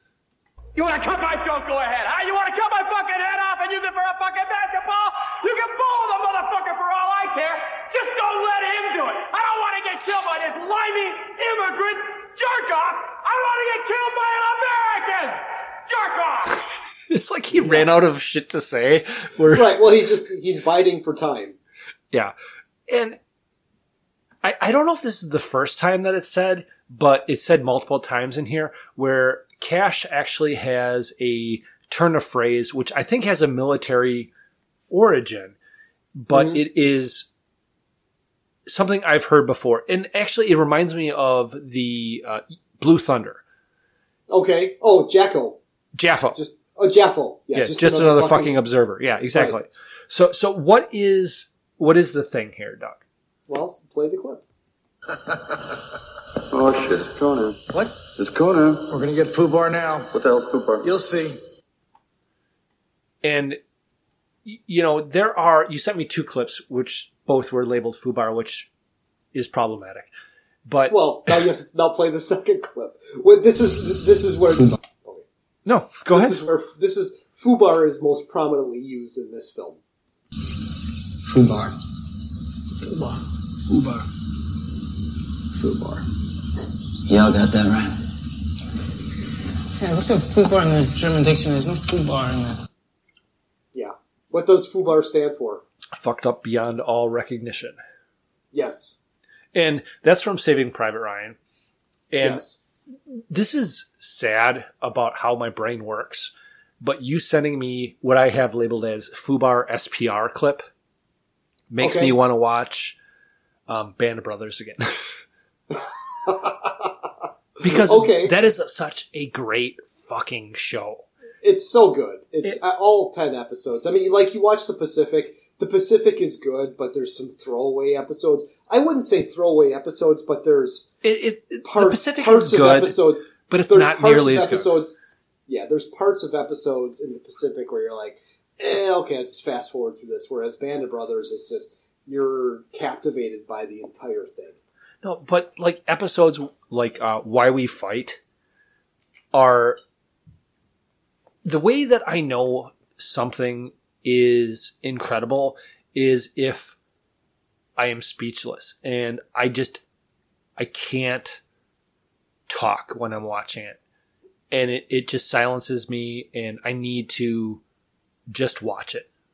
Mm-hmm. And there's not a lot of things. And trust me, I've watched thousands and thousands of our hours of movies and TV shows, but things like that where it, it just it blows me away the the weight that it has. So there's. Have you ever seen Billy Lynn's Long Walk? No. Okay, it's um. Uh, who's the guy that did your favorite movie? Um, Brokeback Cameron? Mountain. Oh god, not Woo. It was uh, the other guy. The other he did he did one of the Incredible Hulk movies. Um, Yeah, he he did. Uh, yeah, he did the one that with um the guy who's a complete asshole who was great in the the Gerbler film.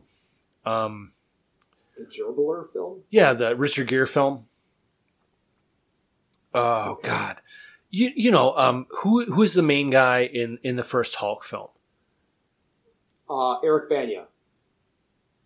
Okay, who's the main guy in the second Hulk film?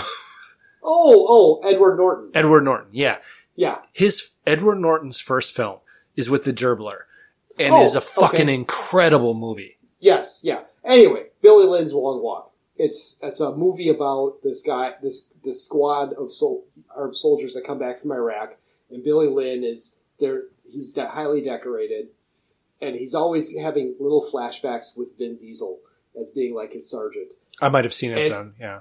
And and there's a part I was sitting there watching it, and I was drinking while I was watching it, and then it came to the actual part where it's like it, the combat. It, it, it's so poignant, and I remember sitting there, and all of a sudden I just started crying while I was watching this, and, and my missus walks in, and she's like, "Are you okay?" And I'm like, "I don't think so." It, was one of those just emotional moments that grabbed me by the balls and threw me up against the wall, and was like, "Watch this and take it in." And I was. And, it, it, it was crazy. It was another movie that did that to me was um, Taking Chance with uh, Kevin Bacon. Okay. Oh, dude, you want to get emotionally fucking rocked? Watch Taking Chance. Did Did you watch The Shield? No, I did not. Okay, then this won't make any sense. But um, the last episode of The Shield is fucking brutal, Mm-hmm. and it is a thing where, it, it- out of context, you can't even explain what it is that happens. But as I was watching it, I was like, fucking just tears rolling down my eyes because of what was happening, and Okay. it is, it is so powerful what happens and that show is it's, it's one of my favorites because it's it's just so well done and the way that that series ends is is perfect and you look at other shows and i know like uh television shows that last six seven eight seasons whatever are hard to end because Right. you have this breadth of things that come before it. And you look at Sopranos, there's a lot of things, oh, it was awesome, or no, it sucks. But the end of the Shield is fucking amazing. And Okay. I, I liked like Next Generation, uh, All Good Things. I thought it was a good episode. I didn't think it was a great episode. I thought it was a good episode. But if you ever watch this, The Shield, if, if you had to watch a TV show, if you wanted to carve out like 50 hours of something to watch, The Shield is something worth watching. Okay. I, I think I watched the first season, um, but it was one of those things where you know you just get busy and you just there's so much content out there. It's just difficult to to keep track of it all. But we need to stay on target here. Stay on target. We're too close. Stay on target. But a fight breaks out. yes, a big fight, and it's two against 50. Why were there a bunch of guys behind bars in the laundry room? In my notes, it says, why are there cells down in the prison laundry? right, right.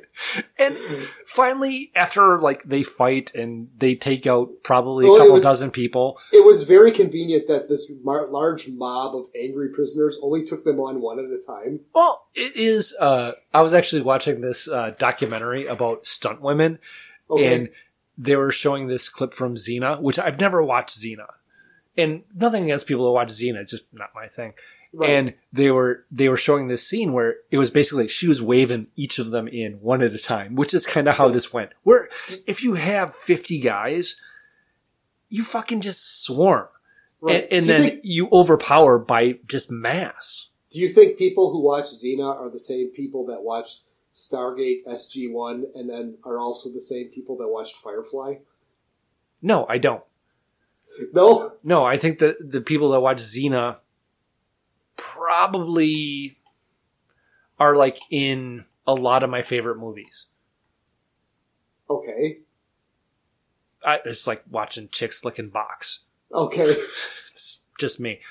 But all right. but they get captured and they're being they're going to be slowly lowered into electrified water, which is it's a very almost Bond like trope as far Right. as far as rather than just fucking kill them. Okay, we're gonna slowly torture them to kill them. Yeah, but you know what?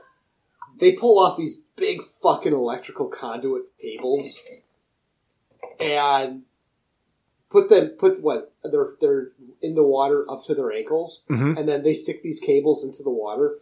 That would fucking kill them. Um, you know, I, I don't know. It, I don't know the amperage. I, I didn't like see. Oh come on, man! Those big ca- you fucking throw a toaster in somebody's bathtub and it's gonna kill them. Yeah, but that's gonna Come ki- on. that's gonna kill the that's gonna break the you know it's gonna throw a circuit.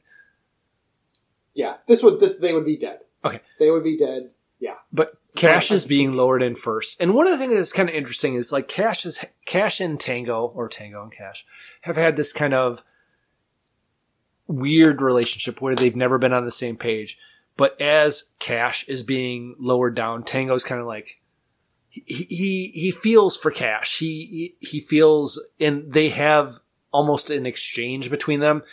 But they shock Cash for a bit, and then they they bring him back up, and then now it's Tango's turn, and the guards break in, and everybody scatters, and Mhm. including Ponytail Guy and Jack Palance.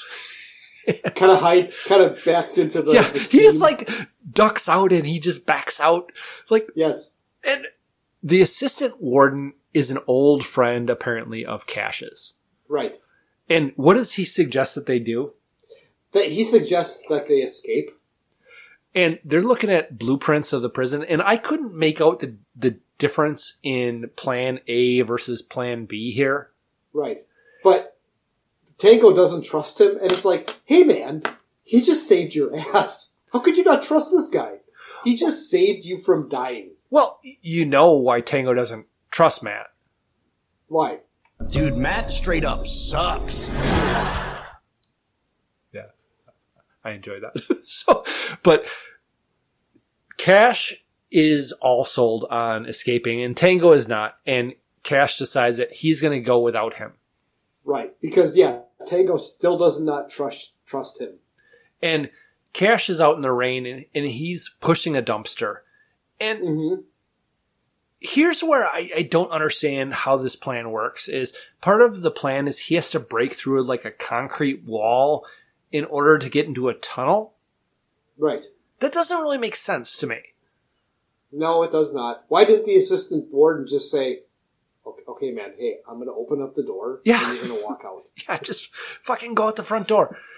Right. And, but just like the assistant warden said, one of the two ventilation fans are off. And these are huge Mhm. fucking fans. These are probably what, 10 feet fans? Right.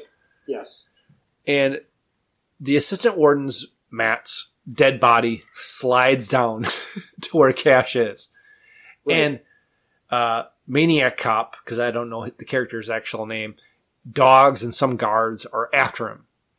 Right. But the, the, the, the dude, the prisoner with the big chin, is leading the cops. Like Yeah. he's in charge. Yeah, he, he's in charge, and and this is where one of the things that Matt said. It's like you know, and these are the best guards that money can buy, Uh-huh. and it's it's uh very much you know they're all corrupt, whatever. And as uh, Cash is in there, the fan starts back up, so he has nowhere to go. He has no escape route. He has no way to get out from where he is, and he hooks not the G, but he hooks uh, the the door shut with a crowbar. Right. And But he's in, gets sucked. He, he's getting sucked down by the fan. But when you look at when he gets down to the bottom, he could stay there forever because Sure. he has a foothold. He's his danger is no longer from the fan. His danger is from the other people getting in and killing him. Mm-hmm. But uh, Tango stops the fan to rescue Cash, Right. and then now the two of them are together, and they are kind of like on their way out of the prison, and they are going. I don't know if they're they're doing now Route B, like Plan B, which was uh, the the route that Tango originally wanted to go out, or if it's just like they're figuring something else out. No, this is this is route A because Tango asks Cash this. Cash, do you know where you're going? Absolutely. Sure you know where you're going? I know exactly where I'm going. which reminded me of this. Not for now. Papa Smurf. Not for now. Is it much further, Papa Smurf? Yes, it is. But they get up on a roof. Big pipe. They want the They, they, they, they do this pipe thing up to the roof. Yes. And they, they have to jump across a building, and now they have to go through like this electricity maze where if they touch one little bolt, it'll it'll they'll fry. Yeah, they have to It's walk like- between some electrical transformers, but they have it's a, it's a pretty decent gap. I mean, it's not that hard to. Oh, I would be nervous as a Oh, oh no, I would. I yeah. having to do Okay. Greg. Yeah, I, I would be nervous as well. But one of the things that I noticed here was, did the incidental or like the background music sound familiar to you at all? Uh, I was I don't know. You're I, I'm assuming you're going to let me know. Well, do you know who did the the background music for this film? Harold Faltermeyer, There you go. Who's most famous for? Beverly Hills Cop.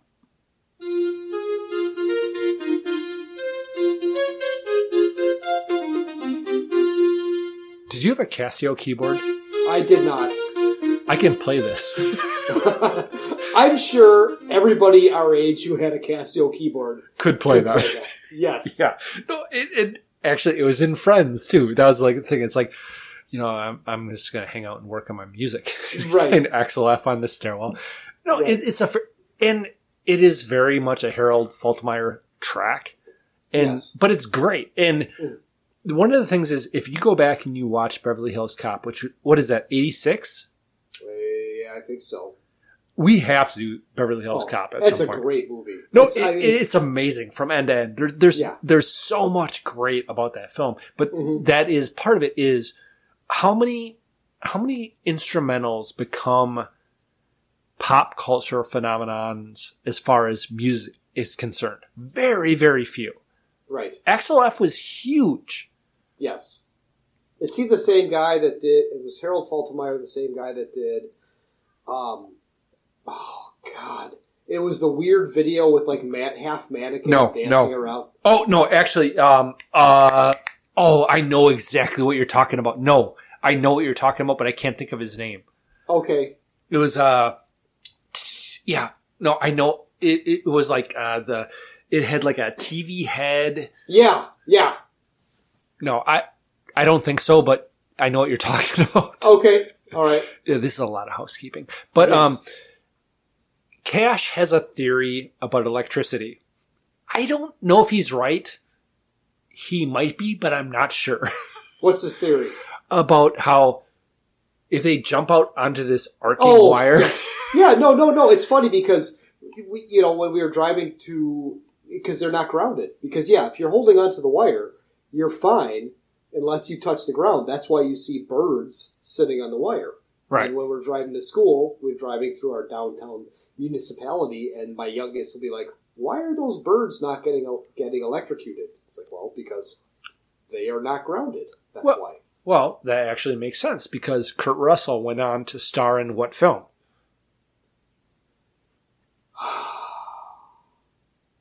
You just said it. Bird on a wire. There you go. Yes.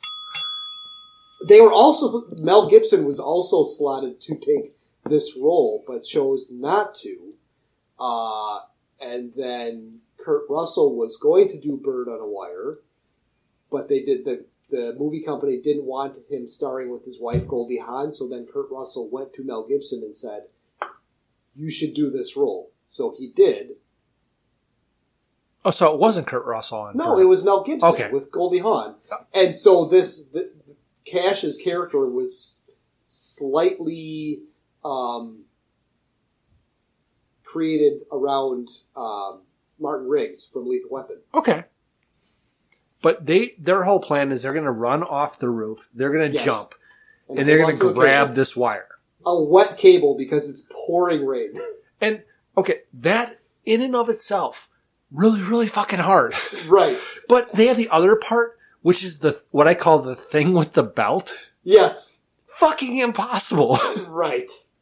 I, I mean, I'm not a strong guy. There's no fucking way I could do it. No. But uh, Tango Cash has successfully done it and kind of like slid off. Mhm. And now Tango is about to make his attempt, and Maniac Cop shows up with a Trips him. chain. and trips him. Yes. Yes. And they fight. And after the fight, we we kind of have the Transformer um, Could you tell me where the nuclear vessels are? come up to, back into play five minutes later as he kind of gets thrown back between the Transformers and he grabs either side and he gets fried. He gets electrocuted, but as he's getting electrocuted, something impossible happens. He calls out Tango's name. But then Tango jumps and he makes it yes. and they are both free and to kind of Hold on, hold on a second. You're skipping a big thing. Okay. Cash asks, "What took you so long? Did you stop for coffee and Danish?" And Tango says, "I hate Danish." Do you know why he said, "I hate Danish"? uh cuz he just got divorced from what's her name? The six foot blonde bitch from Beverly Hills Cop. Yeah. Um, Bridget. Nielsen. Yes. Is that Who's why? Danish. Yes. Okay. Hey. Yay, Matt. Matt Yes. didn't fuck up on that one. Um, no. But uh, Tango Matt gives. needs Matt, Matt does need to slow his alcohol consumption down though. Why am I starting to slur a little bit? A little bit. A little Okay. bit. Oh shit. Um, Okay, so Jack Palance now is sitting in front of a bank of TVs. wait, wait, wait, wait, wait. You, you missed something important here. Okay, what did I miss? I, I'm almost done with my booze. Um, T- Tango gives Cash a place to go if he Okay, ends up in trouble, and that's important because that comes into play. Right. Then go forward. Okay, so now Jack Palance is sitting in front of a big bank of TVs, and he's talking to the other two bad guys, and he really, really loves his mice. I mean, he's just like, he's got his two mice up to his chin, he's like, mm, mm, mm, I love you so much, you cute little mice. Yeah, well, Ponytail brings them to him, and in my Yes. notes it says, "Who is this guy, Richard Gere?" Right. And and then Cash he shows up at what I call the low rent version of Bond's Q workshop, It's like the LA Police Department's R&D department. And he gets some clothes out of like a pile.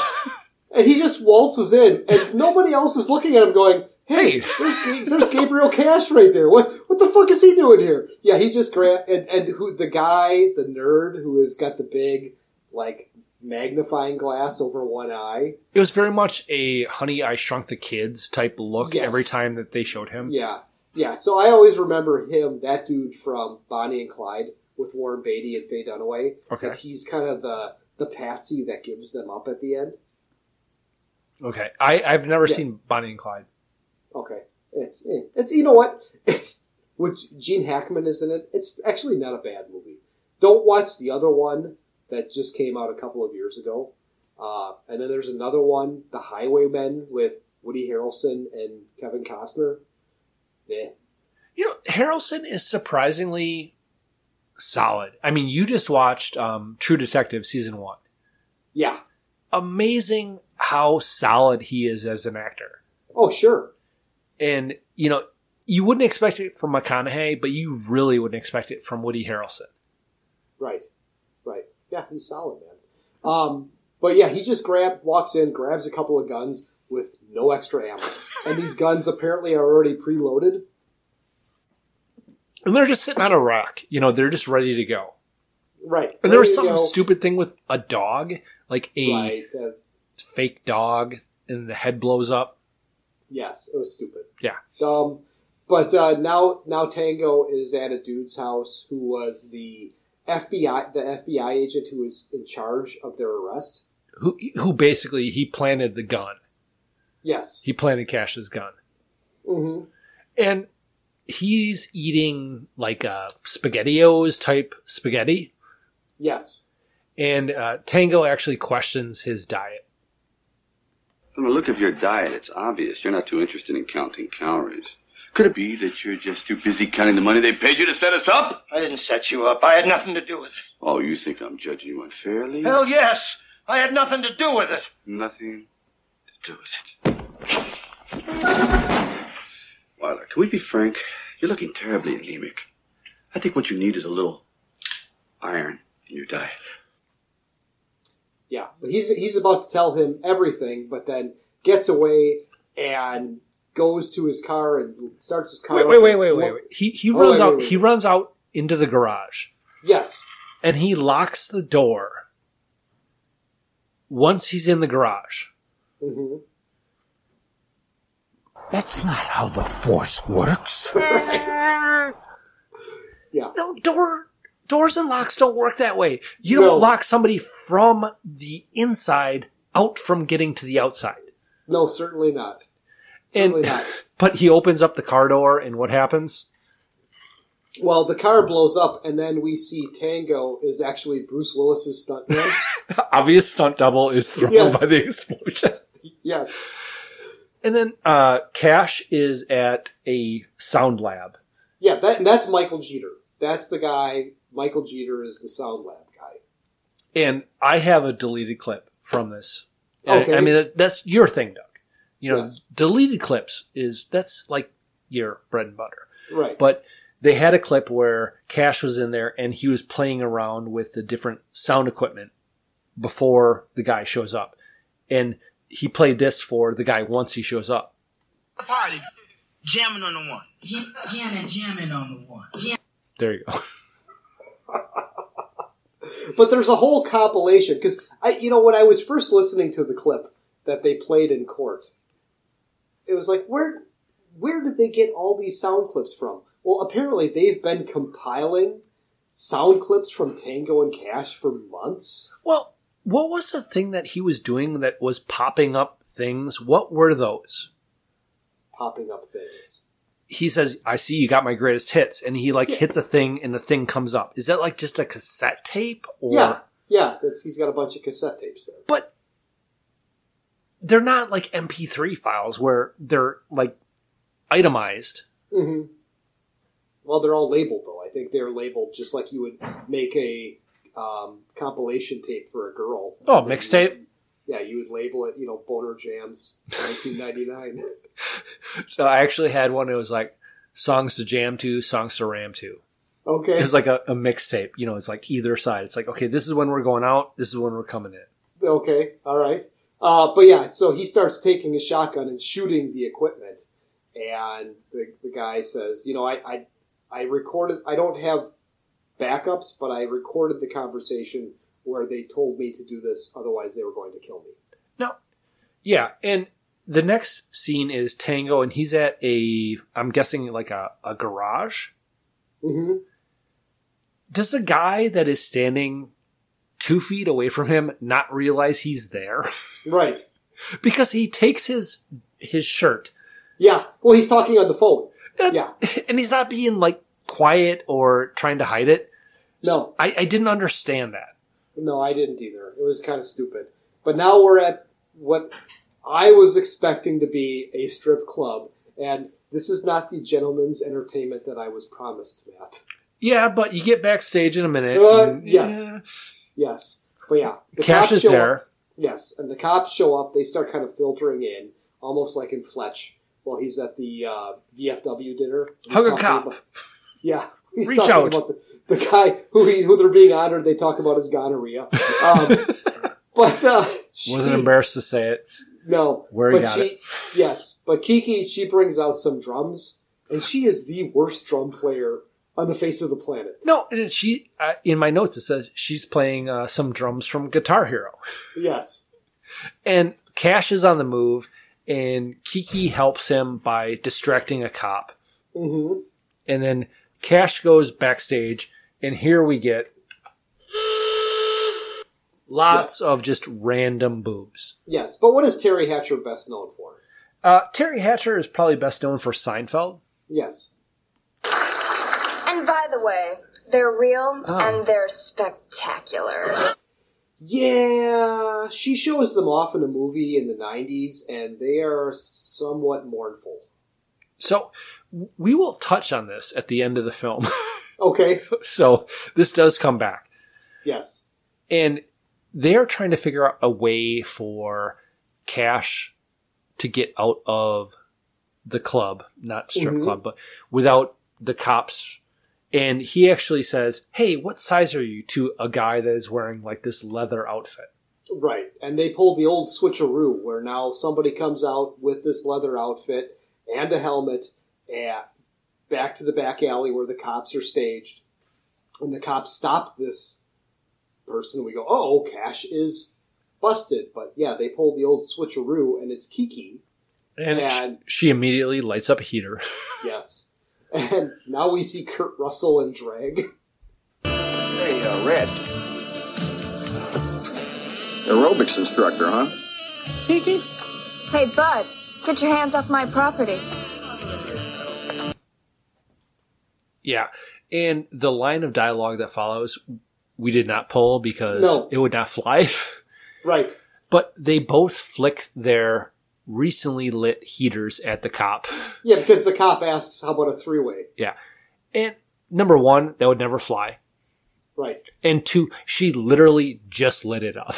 Yes. And this happens a couple times where they, they, cigarette discipline has to become like a thing we track Mm-hmm. because they will light one up and immediately put it out. Right, right. But now we're back at Kiki's place, and uh, Kiki is on top of Cash, and they're talking all kind. Where it sounds like it's very, very dirty because Tango comes in, and he's hearing Actually, what's there, there's happening. there's three things right back to back to back. So okay. first, let me play the actual thing. Yeah? Lower. Yeah. Harder. I'll just move it around real slow. Don't stop. No, don't worry. I can do this all night. Oh, God, prove it. A little faster. More? Good. Deeper. Oh my god, Gabe, I can feel it going in. Oh, harder. Oh, it's almost in. Oh, it's all the way in. Oh. which is a lot like Okay, Chrissy, I'll get in the tub with you, then we can get it on.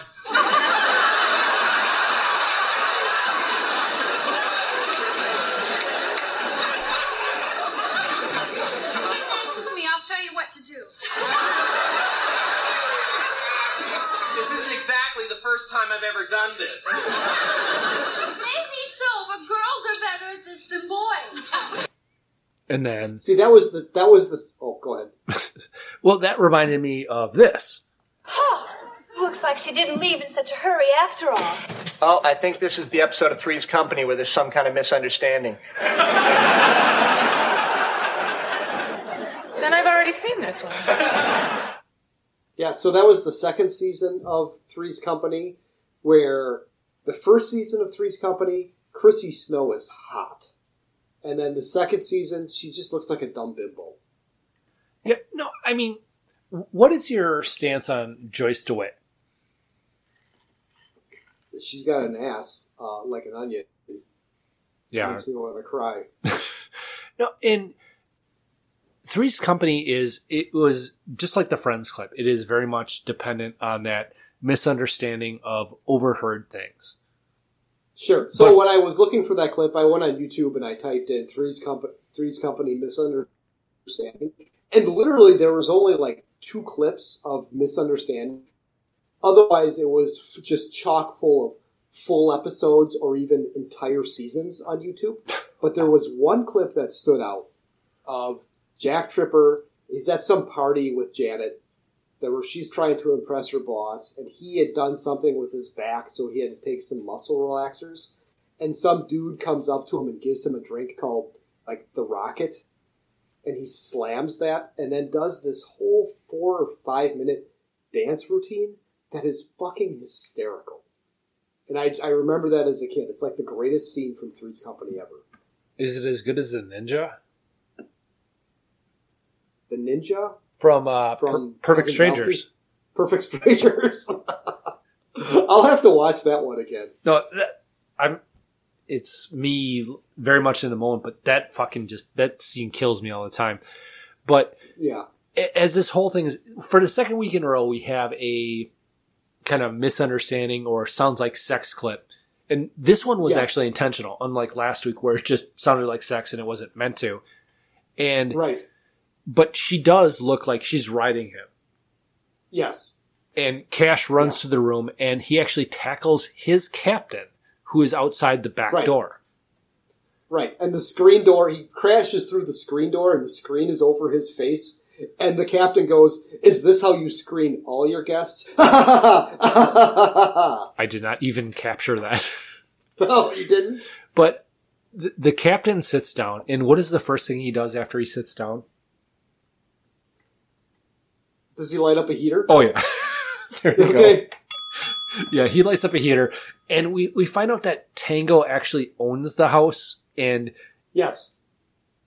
we also find out that Cash is still wearing his pantyhose, and we don't know the mm-hmm. the duration of time, but you'd think that he's gone home with Kiki. He's got he's getting this massage from her. Wouldn't he have like changed or removed those? Oh, those things have got to be like riding high and giving him some sweaty balls. But Cash, for some reason, thought that Kiki was Tango's girlfriend. Yeah, there was some confusion once again. Three's Company asked, Right.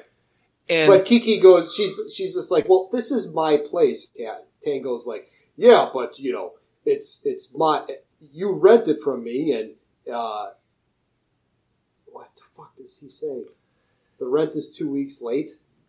and, and it's like, well, In his defense, he was in his in defense, prison. he was in prison, and then both of them look at it, and then he, he- then he walks out and says, "Yeah, I'm going to go take off my pantyhose because they're riding up." Mhm. And But their their lieutenant or their captain, Tango's captain says you've got 24 hours to clear your name. yeah, but the the captain offers Cash a smoke, and what does Cash say to him? Well, he turns it down. I know. And that. then what does he do? Does he light up one? No, then he just takes it from him. Oh, he does. Okay, I don't know. I didn't catch that. And Cash has he, he points out he has the tape that proves that they're innocent. Right. What would you do here? Put yourself in Cash's position. You are in possession of a tape that proves that you're innocent or you were framed. What do you do? Uh, I would go. I would go to like the L.A. Times or something. no. So I would get out my boombox and I would do a dozen high speed dubs because you remember the tape to tape, like high speed. Yes. And Yes. I would drop them off at every TV station in LA. But the captain leaves and says, you know, they have 24 hours and he gives them what before he leaves? Uh, the uh, address of Ponytail. Right.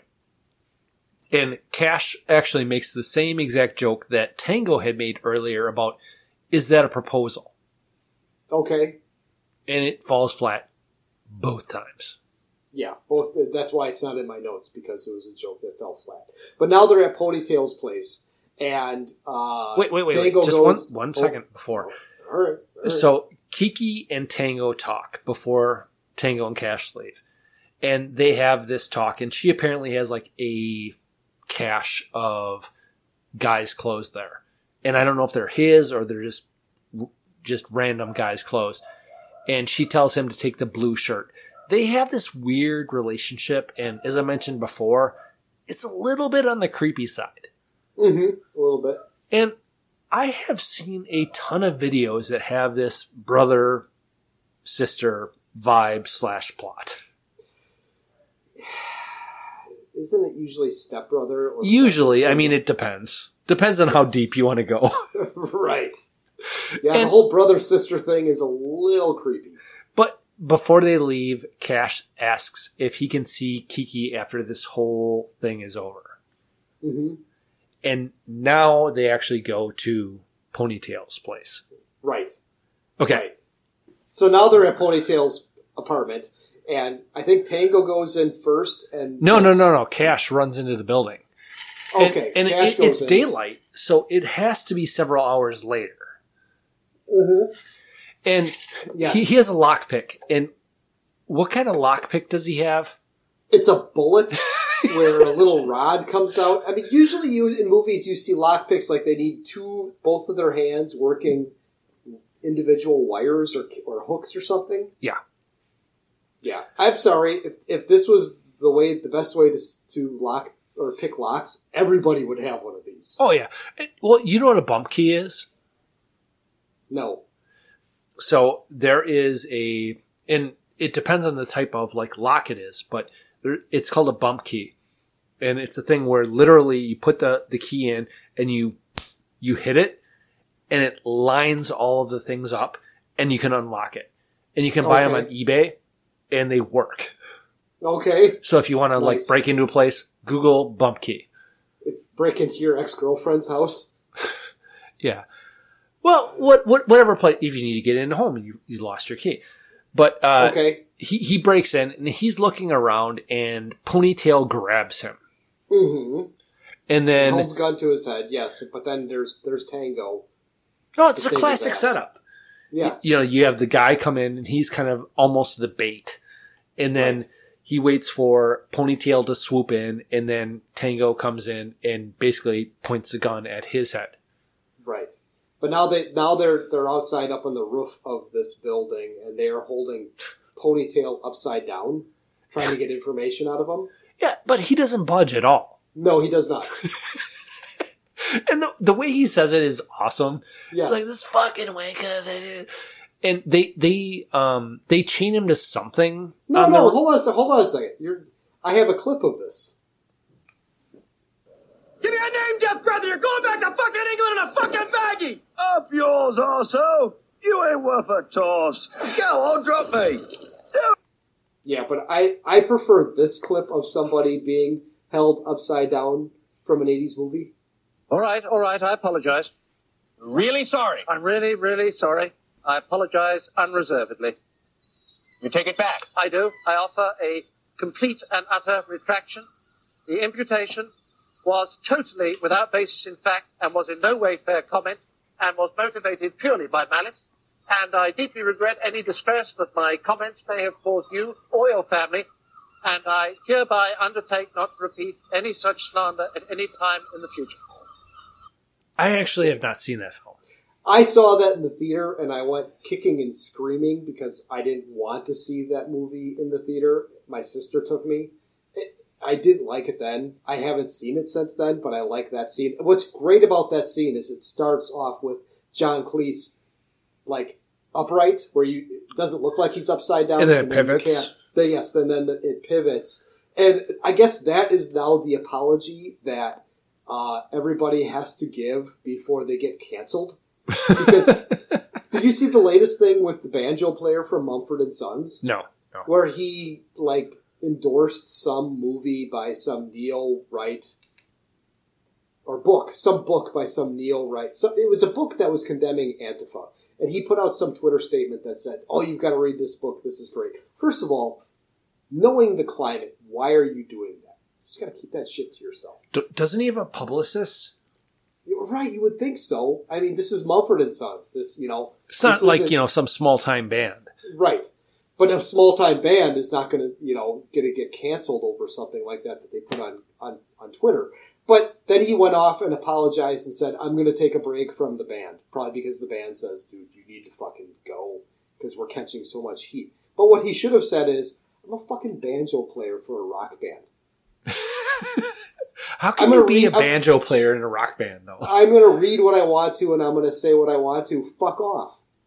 That's what people need to start doing. But they're apologizing. And once you apologize, that's admitting guilt. And that's allowing you to be canceled. It's so sad. No, and you know it is. Oh god, this is a dangerous area. But you know, fuck it. Just let's move on. Um, Matt, Matt, yeah, I don't I don't think we run the risk of being canceled. uh, it's true.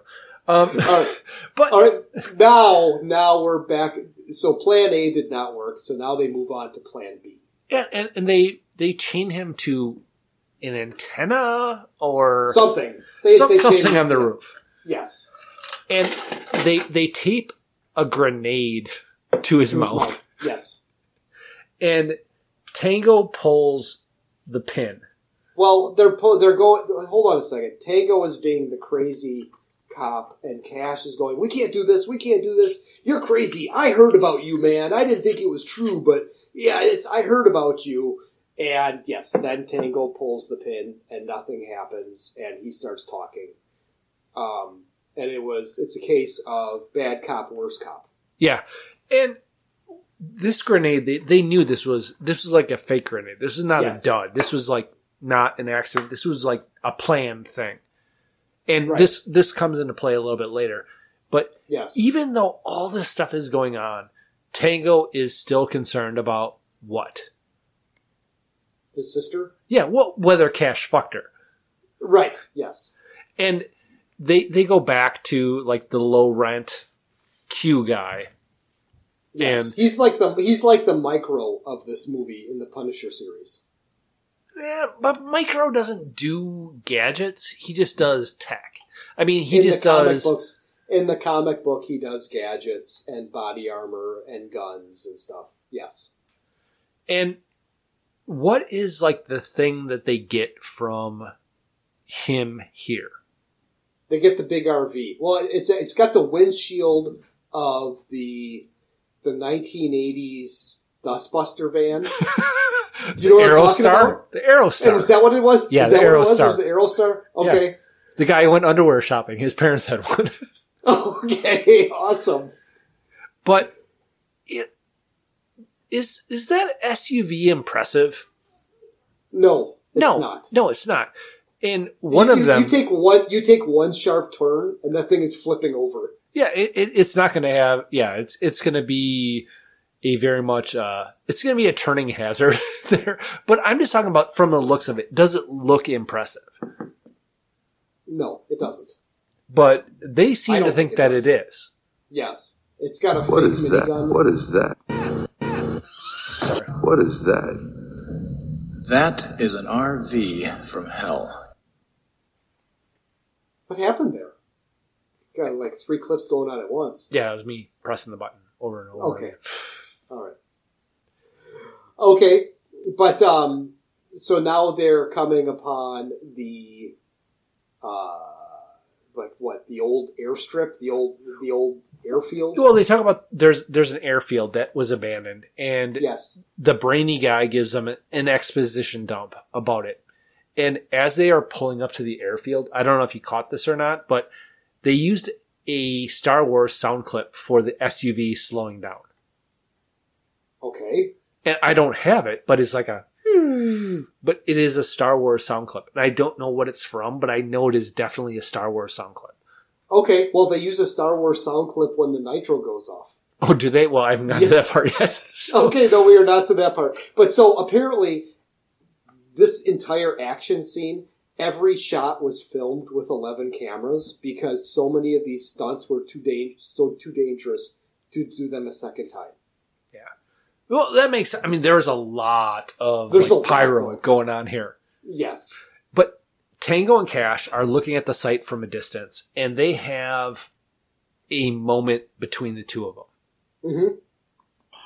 Look, Cash, if one of us doesn't make it back, I just want you to know that you're the best cop I ever worked with. That's something I want you to know, Ray. If. Well, if you don't make it back, and I do, I am gonna date your sister. No, and I love that where it's like Tango is all super serious, but Cash still has the, eh, you know, I'm gonna kind of do this other thing. Yeah, I'm still going to bang your sister. And you know, there is a great point that Tango has at this point where Tango talks about I don't want her to get that call in the middle of the night. So it's not even about Cash and he doesn't like Cash. It's about he doesn't want his sister to be with a cop because right. she doesn't want him to get that call that he's been killed. Sure. And then Cash says he will stay away until he gets Tango's permission. Right. And what is Q's name? Is it Brain? I mean, what is the guy's name? I don't I'm even have it in my sure. notes. No, I don't have it in my notes either. But he has called them, and they have apparently Skype 15 years before it's inven- Right. invented. And uh, Perret or Palance um, has them going through the gate somehow. well, they have they have they use the nitro uh, nitrous oxide to blast through the gate. So Make play that sound.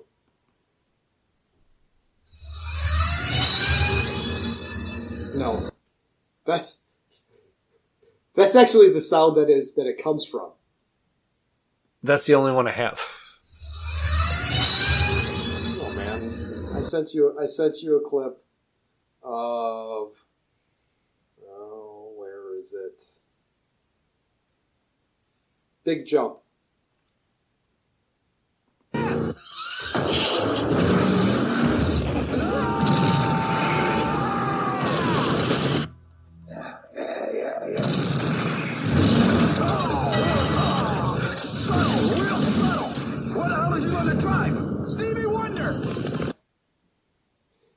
So did you hear the noise in the beginning of that clip? No. Play it again, for just from the beginning. Okay, now play the other clip.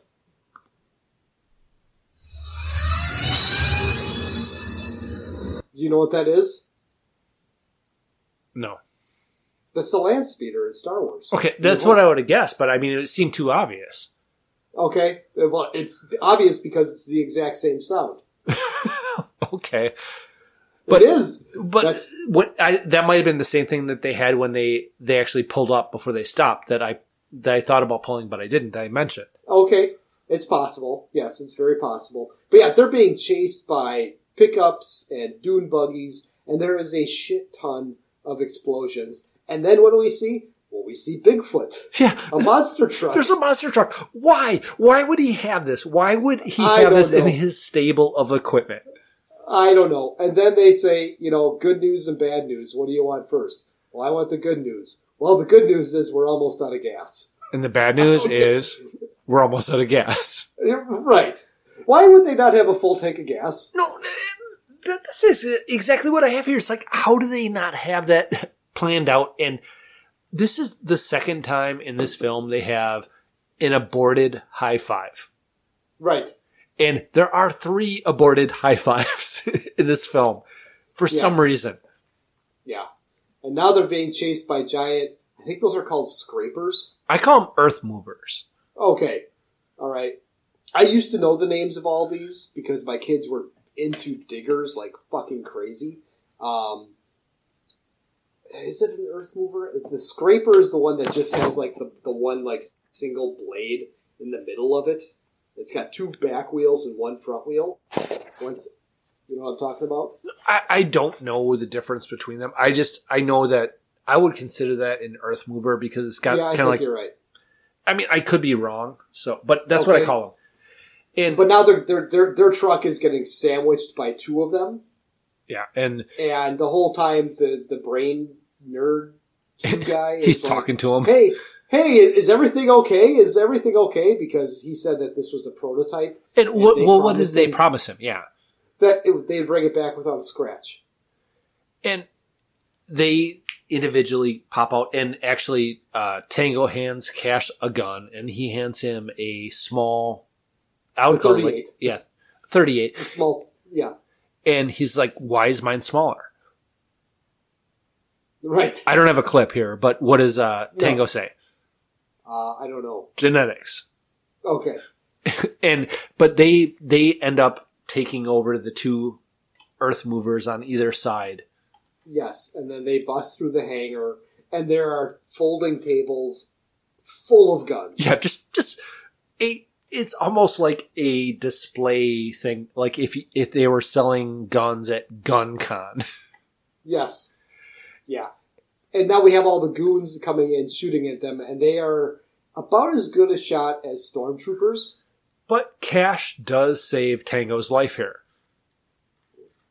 Well, they save each other's ass. Both of them. They both save each other's ass back to back.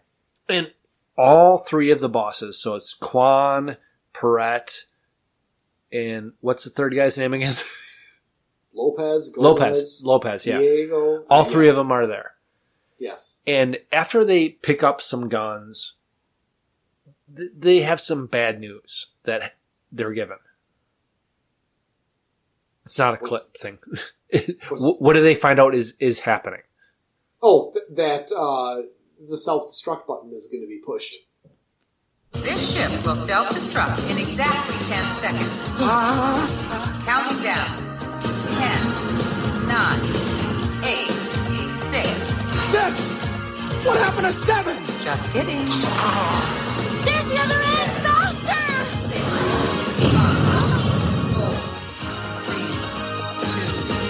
One. Have a nice day. Thank you. What year was And that is Spaceballs? not yes, and that is not much of an exaggeration from this movie because there is a lady with a countdown voice, and there's actually like a clock in the hangar that they have access to that shows the countdown. What year is Spaceballs? That's nineties, right? I think that's that might be eighty nine or ninety. H- have you watched that recently? My boys just watched it last night. Okay, Yeah. but have you watched it? No, I have not. I watched it in the last year. I liked it, Yeah, but my um, boys like it. They think it's funny. Uh, but Cash ends up taking a bullet for Tango, hmm and Ponytail is on the TV, or not the TV, but the array of TVs that Perret has. And Yeah. who does he have? He's got Kiki with this with this shitty. Um, what do you call it? Razor. Oh yeah, hi- his uh, straight razor. Yeah, straight razor. There you go. And you know, Cash has ponytail, not so much in his sights, but he has the aforementioned laser thing of right on his forehead. But they both give up. They Right. both give up their guns. What's the point of that fucking laser? Well, you It's know, not- it's supposed to be, you know, okay, where the bullet, where the light is, that's where the bullet goes. He should Right. be able to take him out at this point. And it's not like he's got the blade up against her neck where it's drawing blood. Or it's not like he has his finger in the pin of the grenade. Mm-hmm. So he doesn't have a reason to not fire. Right.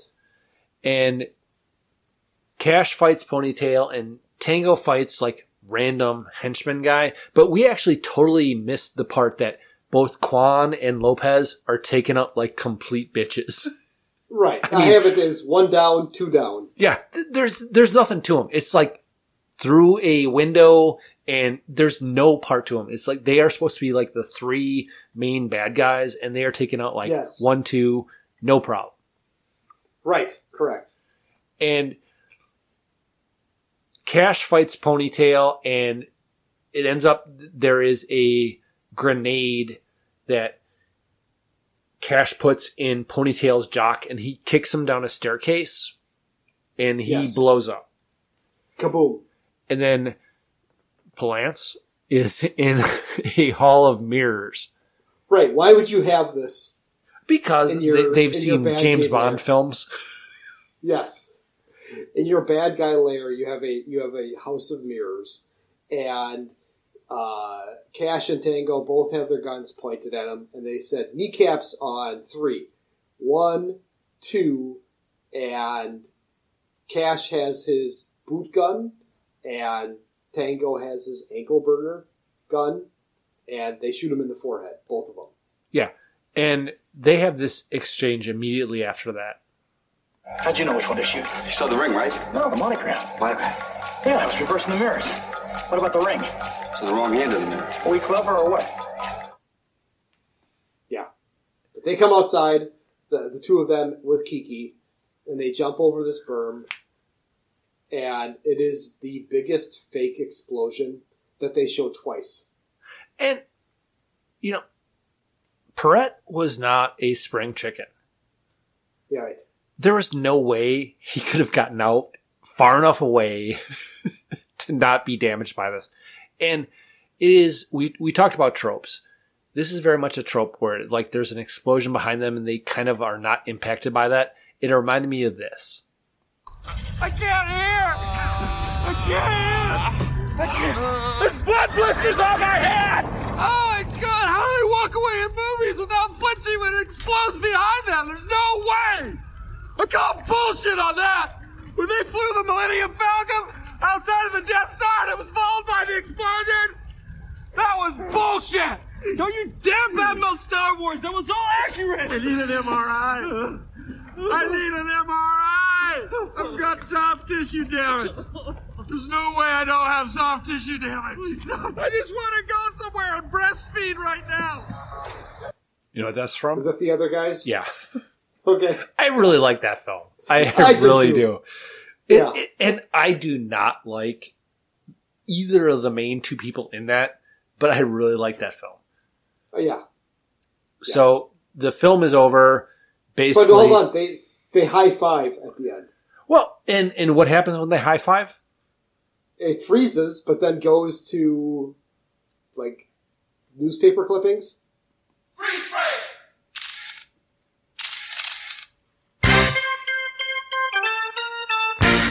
I finally pulled a freeze frame. Yes. yes.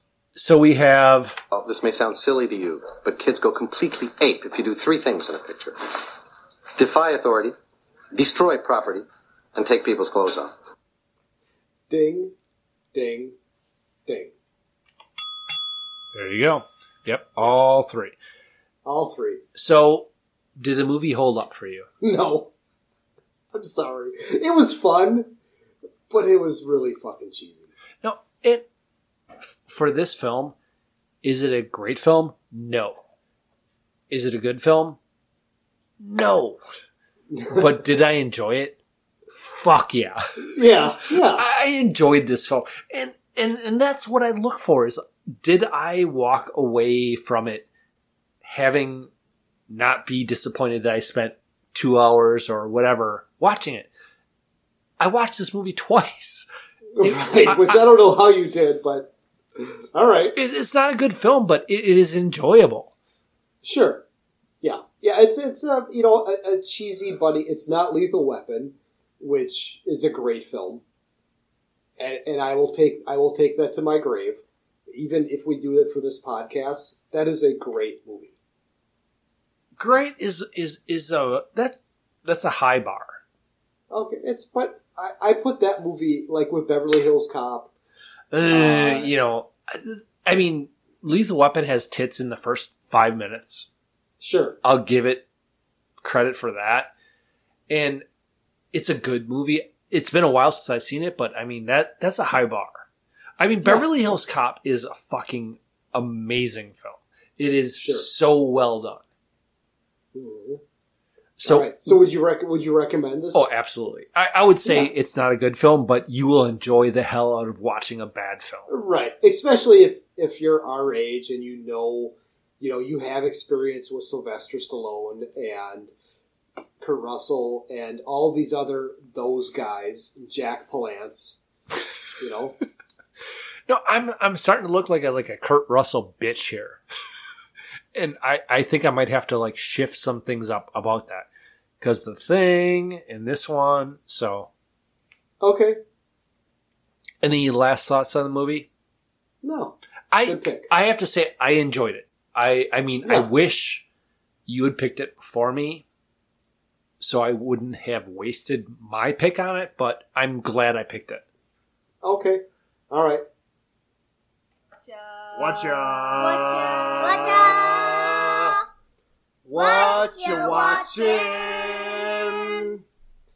All right, so on Apple TV, I oh I forgot that uh, for all mankind, the next episode came out today, which I did not watch because well You don't care. watch- Well, it's it's it's kind of it's that, but also um, Falcon and the Snowman came out on Disney. Okay. So I had to watch the first episode of that, and it was okay. I wasn't blown away. Um, I'll continue watching it, but it wasn't great. Um, what I did watch that was really good on Apple TV was Cherry by the Russo brothers with Tom Holland. Okay. Um, he plays a college kid who falls in love with a chick. She breaks up with him. He joins the army. She says, "Oh, my mistake. I do want to be with you, but oh shit, I joined the army." He goes to Iraq, witnesses a bunch of shit, comes home, has a bunch of PTSD, and then becomes a heroin addict with this girl, and he becomes a bank robber. It's based on a true story. Really, really good. Music good, directing good, acting good. It didn't get the best reviews, but I really enjoyed it. Okay. Um, and then I'm about uh, one third of the way through Justice League Snyder Cut, the Snyder Cut on HBO. Okay.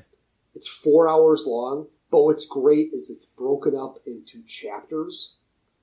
I think six or seven chapters. And I've seen the original Justice League, which I liked. I like the DC movies. I really do. Um, I've only seen Aquaman once, but I've seen all of them multiple times, and I really do enjoy them. This is really fucking good. A lot of big changes to some of the characters. Um, it's fucking kick ass. Yeah, it it'll be interesting to see how that pans out because you know the DCU compared to the MCU is basically derided universally, Yeah. and now that Joss Whedon is not like a god to people, Right. you you look at Justice Justice League was Joss Whedon's like taking over for Snyder. Yeah. Well, I mean, Snyder, he had to because I think Snyder's daughter committed suicide. How could you continue making a movie if something like that happened? No, I, and I I am not like the hugest MCU guy, which is why it's like WandaVision I didn't watch. I'm not going to watch uh, Falcon the Snowman or whatever because it doesn't matter to me. It's not like part of my thing. Sure. And I've I've seen all of the DCU films except for uh, Aquaman, Mm-hmm. and they're okay. And you look at like the Batman's where you you you see the Bale ones, which were fucking awesome, Mm-hmm. and I'm curious to see where like Twilight Batman goes Okay. Because it looks fucking brutal. Yeah. and it, it's it's very much in tune with what I see Batman as because he is not he, he's a blunt instrument, you know. Yeah. He's not a perfect hero. Well, he doesn't kill. That's the thing. In the DCU, Batman kills, but also they explain, which they didn't explain in the original Justice League or Batman versus Superman Dawn of Justice, that this particular Batman has been doing this for 20 years. So he's an old, older, rough edge Batman who's already lost a Robin. Um, and they, but they make a point of in this Justice League saying Bat, Affleck, who I really like as Batman, says, "I've been doing this for twenty years." No, and I think Affleck would be awesome at it. Mhm. And and you look at Michael Keaton is actually supposed to be coming back as Batman in some capacity. I don't know where. Right. And he is a great Bruce Wayne. I don't know if he's a great Batman, if that makes Mhm. sense. Right. And so what have you, what, what have you been watching, my friend? oh shit, I got a lot. So Okay. I I watched Speed. Okay, Keanu Reeves, Sandra Bullock. Yeah. And you, you watch, do you have HBO Go or HBO Now or whatever the fuck it's Oh, called? it's HBO. It's HBO Max. Okay. When you watch something, it gives you the recommended things based on what you watched, right? Mhm. They're at the bottom. And based on that, I'm like, okay, I'm going to watch uh, part of Bad Lieutenant. Have you ever seen that? Yeah, I didn't care for it. HBO Max censored Bad Lieutenant. Really? Well, isn't it an NC-17 movie? Yeah. Okay. And okay, what is the most famous scene from Bad Lieutenant? I don't remember. It's been such a long time since I've seen it. It is uh Show me how you suck a guy's cock. Okay. And it, it is this thing with uh, Harvey Keitel where he's talking to these women as he has them pulled over in a car. Okay. And I'm watching it on HBO Max, and that scene is completely cut. Huh. And it's All like, okay, don't do that. Yeah. If, if you're going to say this is too much for our platform, don't have that on your platform. Okay. And then uh, I watched Trainspotting, Okay. Trainspotting 2. Okay. Uh, Trainspotting 2 actually a lot better on a rewatch than I expected it to be. Okay, so I've saw I've only seen Trainspotting one once, and that was twenty years ago. It's And it's I- an I- incredible film. And I haven't. The only thing I remember about that is is Ewan McGregor climbing through a toilet to get his heroin suppository. Yeah. His uh yeah, his thing that's gonna help him get off H. right. I hated hated Trainspotting 2 the first time I saw it. Okay. Watching it again, it's actually not bad. Okay. Um Trainspotting is a much better film. But it is very amateur in how it's filmed, which is part of the appeal of it. Is that Guy Ritchie? No. Uh, Guy Ritchie is um, Lock, stock, and two loaded barrels, or Smoking Lock- Barrels. Yeah. Okay. And then uh, the Madonna film. Um, Oh, Dream God. Quest. No, he, he married Madonna and they, they did the, the. Whatever. Okay. I uh, watched it. Desperately seeking Susan. Yeah, that's it. Okay. Well, who does who did Trainspotting then? It's a great question. But I, I, I also rewatched, which I've talked about before, uh, Loaded Weapon 1. Okay, with Emilio Estevez and Yeah. Samuel L. Jackson. I watched it again for like the second time over the, the course of this podcast. Okay. And then um, I watched a uh, documentary called Crystal Lake Memories, which is uh, seven hours long. Oh my goodness. It is a long- documentary about um, the Friday the 13th movies. Okay. It's fucking amazing. What's that on? Plex. Okay. And then it, it basically goes over every film, like bit by bit. All right. And then uh, I watched uh, Kim Kardashian's porno.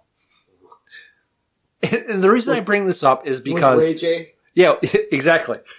And I, I bring this up because she came up in like my Yahoo feed or my Twitter feed or something. They some- all do. Yeah, the Kardashians are always floating around in my, my Yahoo feed. but it, the the actual porn part came up in my feed, and so I actually I only watched five minutes of it, and I am not a Kim Kardashian fan Mm-hmm. at all, but I will give props. That woman can suck a cock. Okay. All right. On the other hand, you have Ray J. Right? Have, have, have you have you seen this film? I've seen bits and pieces. But with Ray J, This is a giant cock. Yeah, he's uh he's It- loaded. it's 10 or 12. I mean, it's fucking giant. Yeah. He's a big boy. And, you know, I will give props where props are due. And that's that. And then the last thing is I watched uh, the Friday the 13th reboot version. And it, it it's decent. It's all right. I don't think I've ever seen a Friday the Thirteenth movie from beginning to end. Um, in fact, I don't think I've ever seen more than fifteen minutes of any Friday the Thirteenth movie. Really? Yes, It's like 12 films, Doug. I know, I know, I know. It's- Kevin Bacon is in one of them. uh, he's in the first one, isn't he? I believe so. Isn't he? Is, isn't he doing like a handstand and he gets chopped? No, no, the it's a different guy. machete? Okay. No, I mean Kevin Bacon is in one, and then uh, who's in the the other one? Um, in I, I don't know. Johnny Depp. Johnny Depp is in uh, That's that's Nightmare on Elm Street. Yeah. Yes. So I mean, you have people that are major actors that started in these like shit films. Sure. And same with Halloween. Who came from Halloween? Jamie Lee Curtis. Well, I mean, she was like Hollywood royalty, though. Was she? Yeah, her her um mother is Jan- Janet Leigh. Really? Yeah. I did not know that. Is her dad's not Tony Curtis? Is Yeah. I love you, Spartacus. How did you not know that? I didn't know that. I don't know. I don't know, man. So, so that's right. what I've been watching. Okay, you've been watching a lot. You've got a lot of time on your hands. You would think that with me with my bad back that I would have more time on my hands, but it's I'm I'm like a slave to, to YouTube and just watching stupid shit, which I'm not going to list every single thing that I've watched. No, I'm telling you, hysterical literacy. Okay, all right. Uh, so you have a question, or I have a question. It's not a great question, but it's a question. Doug's got a question for man. Doug's got a question for man. How's he gonna answer it? I don't know. How's he gonna answer it? I don't know. Let's find out. Let's find out.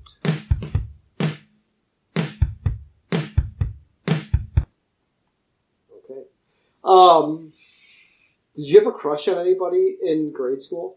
oh sure, Who? Tell me about it. her name was Heidi. Heidi. Yeah, she lived b- by my friend Greg. Okay. Um, I, I probably, if I thought about it, Did you finger her? no, no. I've never fingered a Heidi. Um, Okay. I fingered a Hani. okay. uh, d- I guess I'm supposed to turn it around to you. So, did you have a? No, no, no. But no, but did anybody have a crush on you in grade school? Do you Um, remember? And how did that? How did that work out with Heidi? Did you? No, Did you and it didn't her? work out at all. I mean, I was in fucking elementary school. What? What's gonna happen? My oldest comes home and, and there's this girl that has a crush on him, and he's like, he's like, she's nice, but I really don't think of her that way because, and this is how this. He's like an old soul. He's like, I'm in fifth grade. I don't like girls yet, Dad. He knows. He knows that that time is coming. He knows that sometime down the road, poof, something's going to happen. A spark is going to happen. He's going to he's going to like girls. But at this point, he's like, I just want to play with my friends and, and watch Harry Potter movies and build Legos. I have no interest in girls.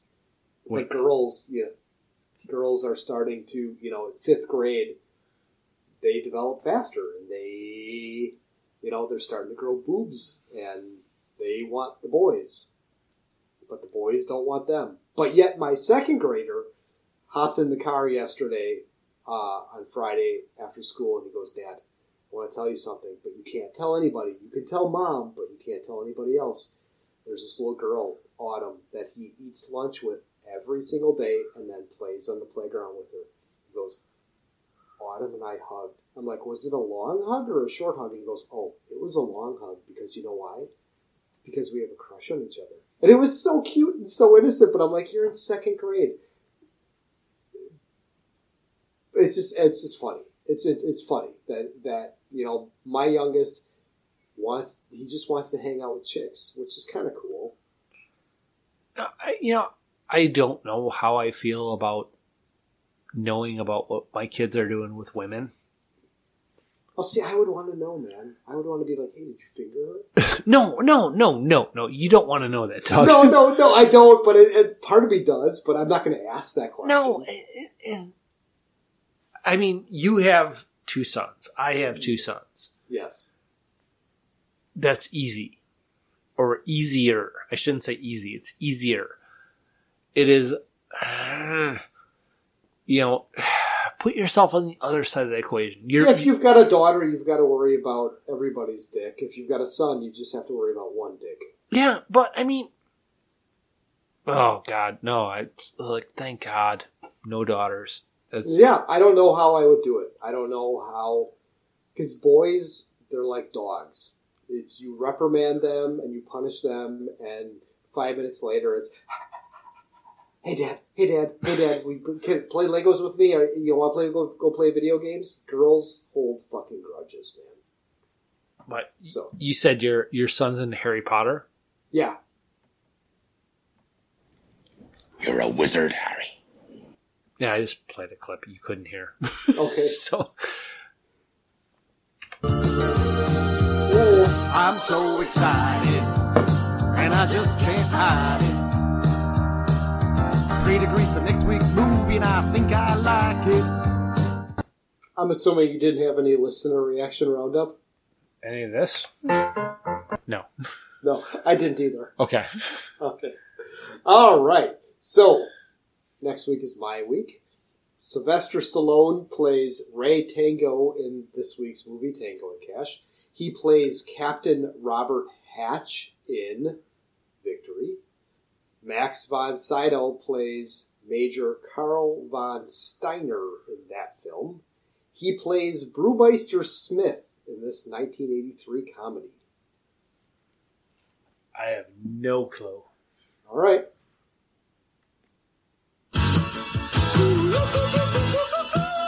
Oh, beauty, go. Strange Brew with Rick Moranis and that other dude. Yeah, I'm gonna veto. really? Yeah. Oh, okay. Well, I'm I'm still gonna watch it. Okay. I don't have a backup. Okay, I won't veto it then. I mean, I could pull another comedy from the comedy. I've never seen Strange Brew. You've never seen Strange Brew? No. Oh, it's you know what? It's been forever that I've seen it, but I remember it being very, very charming. Bob and Doug McKenzie. Yes. Uh, I've never seen it. I remember hearing about it, but I've never seen it. Yeah, it's got some great moments. It might be completely cheesy.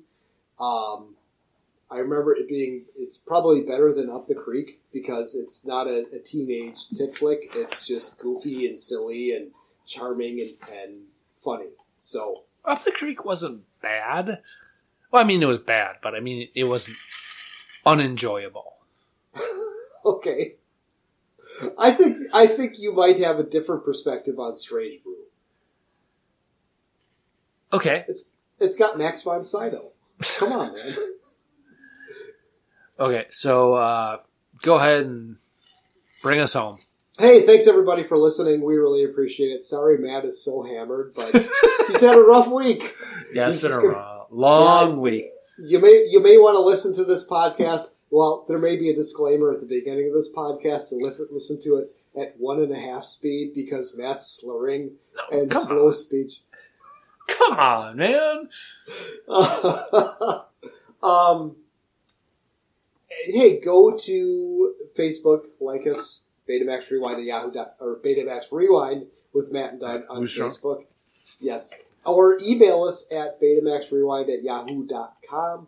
Uh, go to Apple Podcast, rate and review us, or you know what? Tell a friend. That's the biggest compliment you can be out there or have out there. Yes.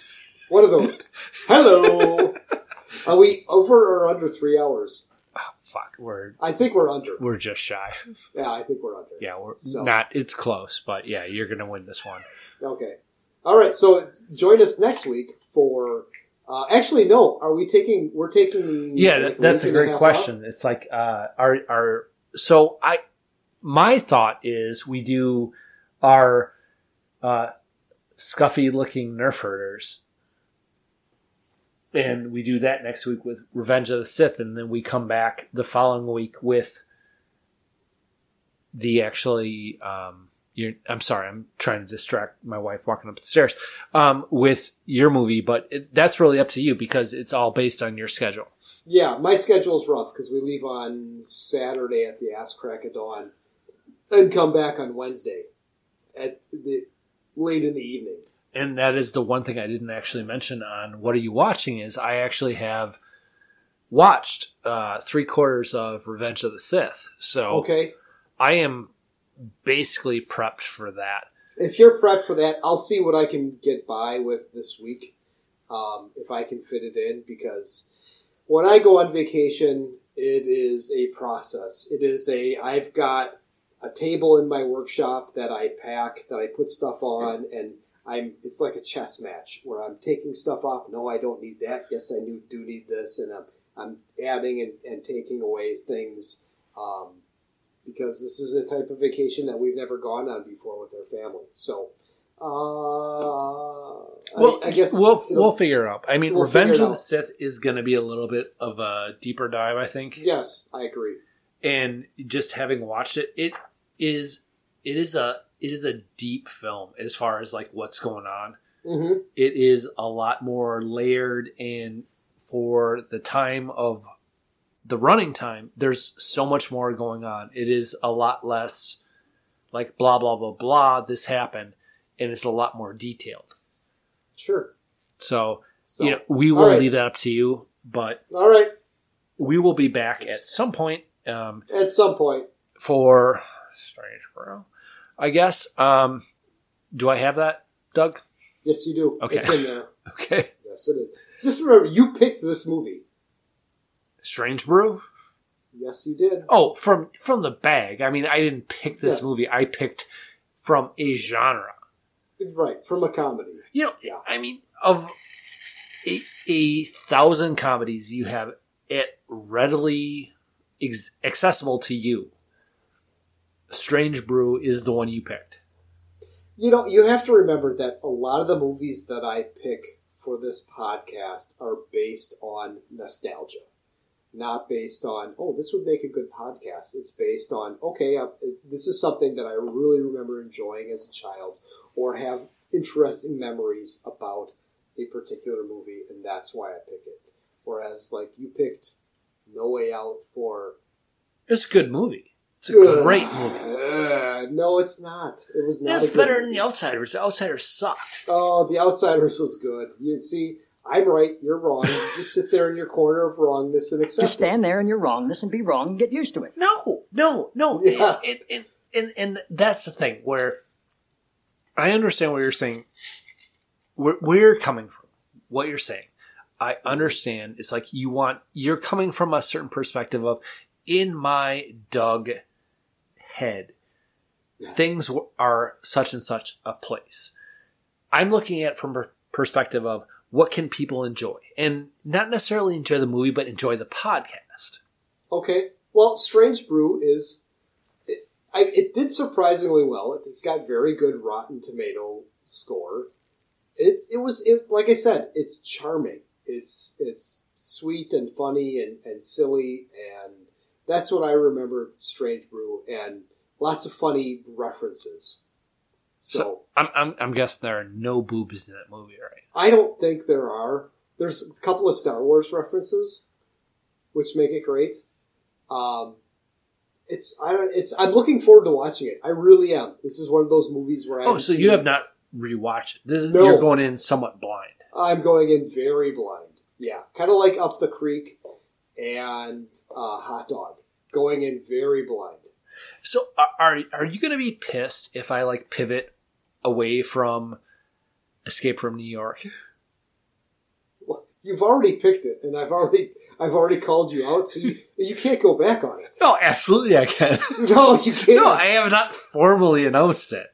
Okay, well, it's we'll see what happens. I mean, but are are, are you going to be upset by that? No, because I could always pick it. Uh, yeah, well, and, and that's why it's like Tango and Cash was, and that was a tough pick for me because I figured this was one of the ones that you would have picked eventually. And I've it's already on done- my list. Yeah, and I, I did the thing which I figured that was a gimme for you. sure. And Sure. we need to figure out what are we going to do? What is what is the win and what is the count for the over under? I don't know. I mean, Like I said, hand jobs. yeah, I'm, I'm not Do you think jerking anybody's Doug. lis- Do you think anybody is listening at this point? Do you think once they hear, "Hey, go check us out on Facebook," they're, they're like, "Click, I'm done." No, I mean, people like me have this OCD of you have to watch like the last season of How I Met Your Mother, which is like absolute dog shit, right? I don't know. I've never seen How You Met Your Mother. It's How well, I it's Met- good for like five seasons, but the last two are just terrible. Okay. And- Kind of like the last season of The Office, which you've never watched the American version of. No, because I watched the British version because I'm Which- like, you know, cultured. Yes, right. Okay. And, and the beauty of this whole conversation is I have pushed this podcast over three hours. Oh, you fucker. You're a cocksucker.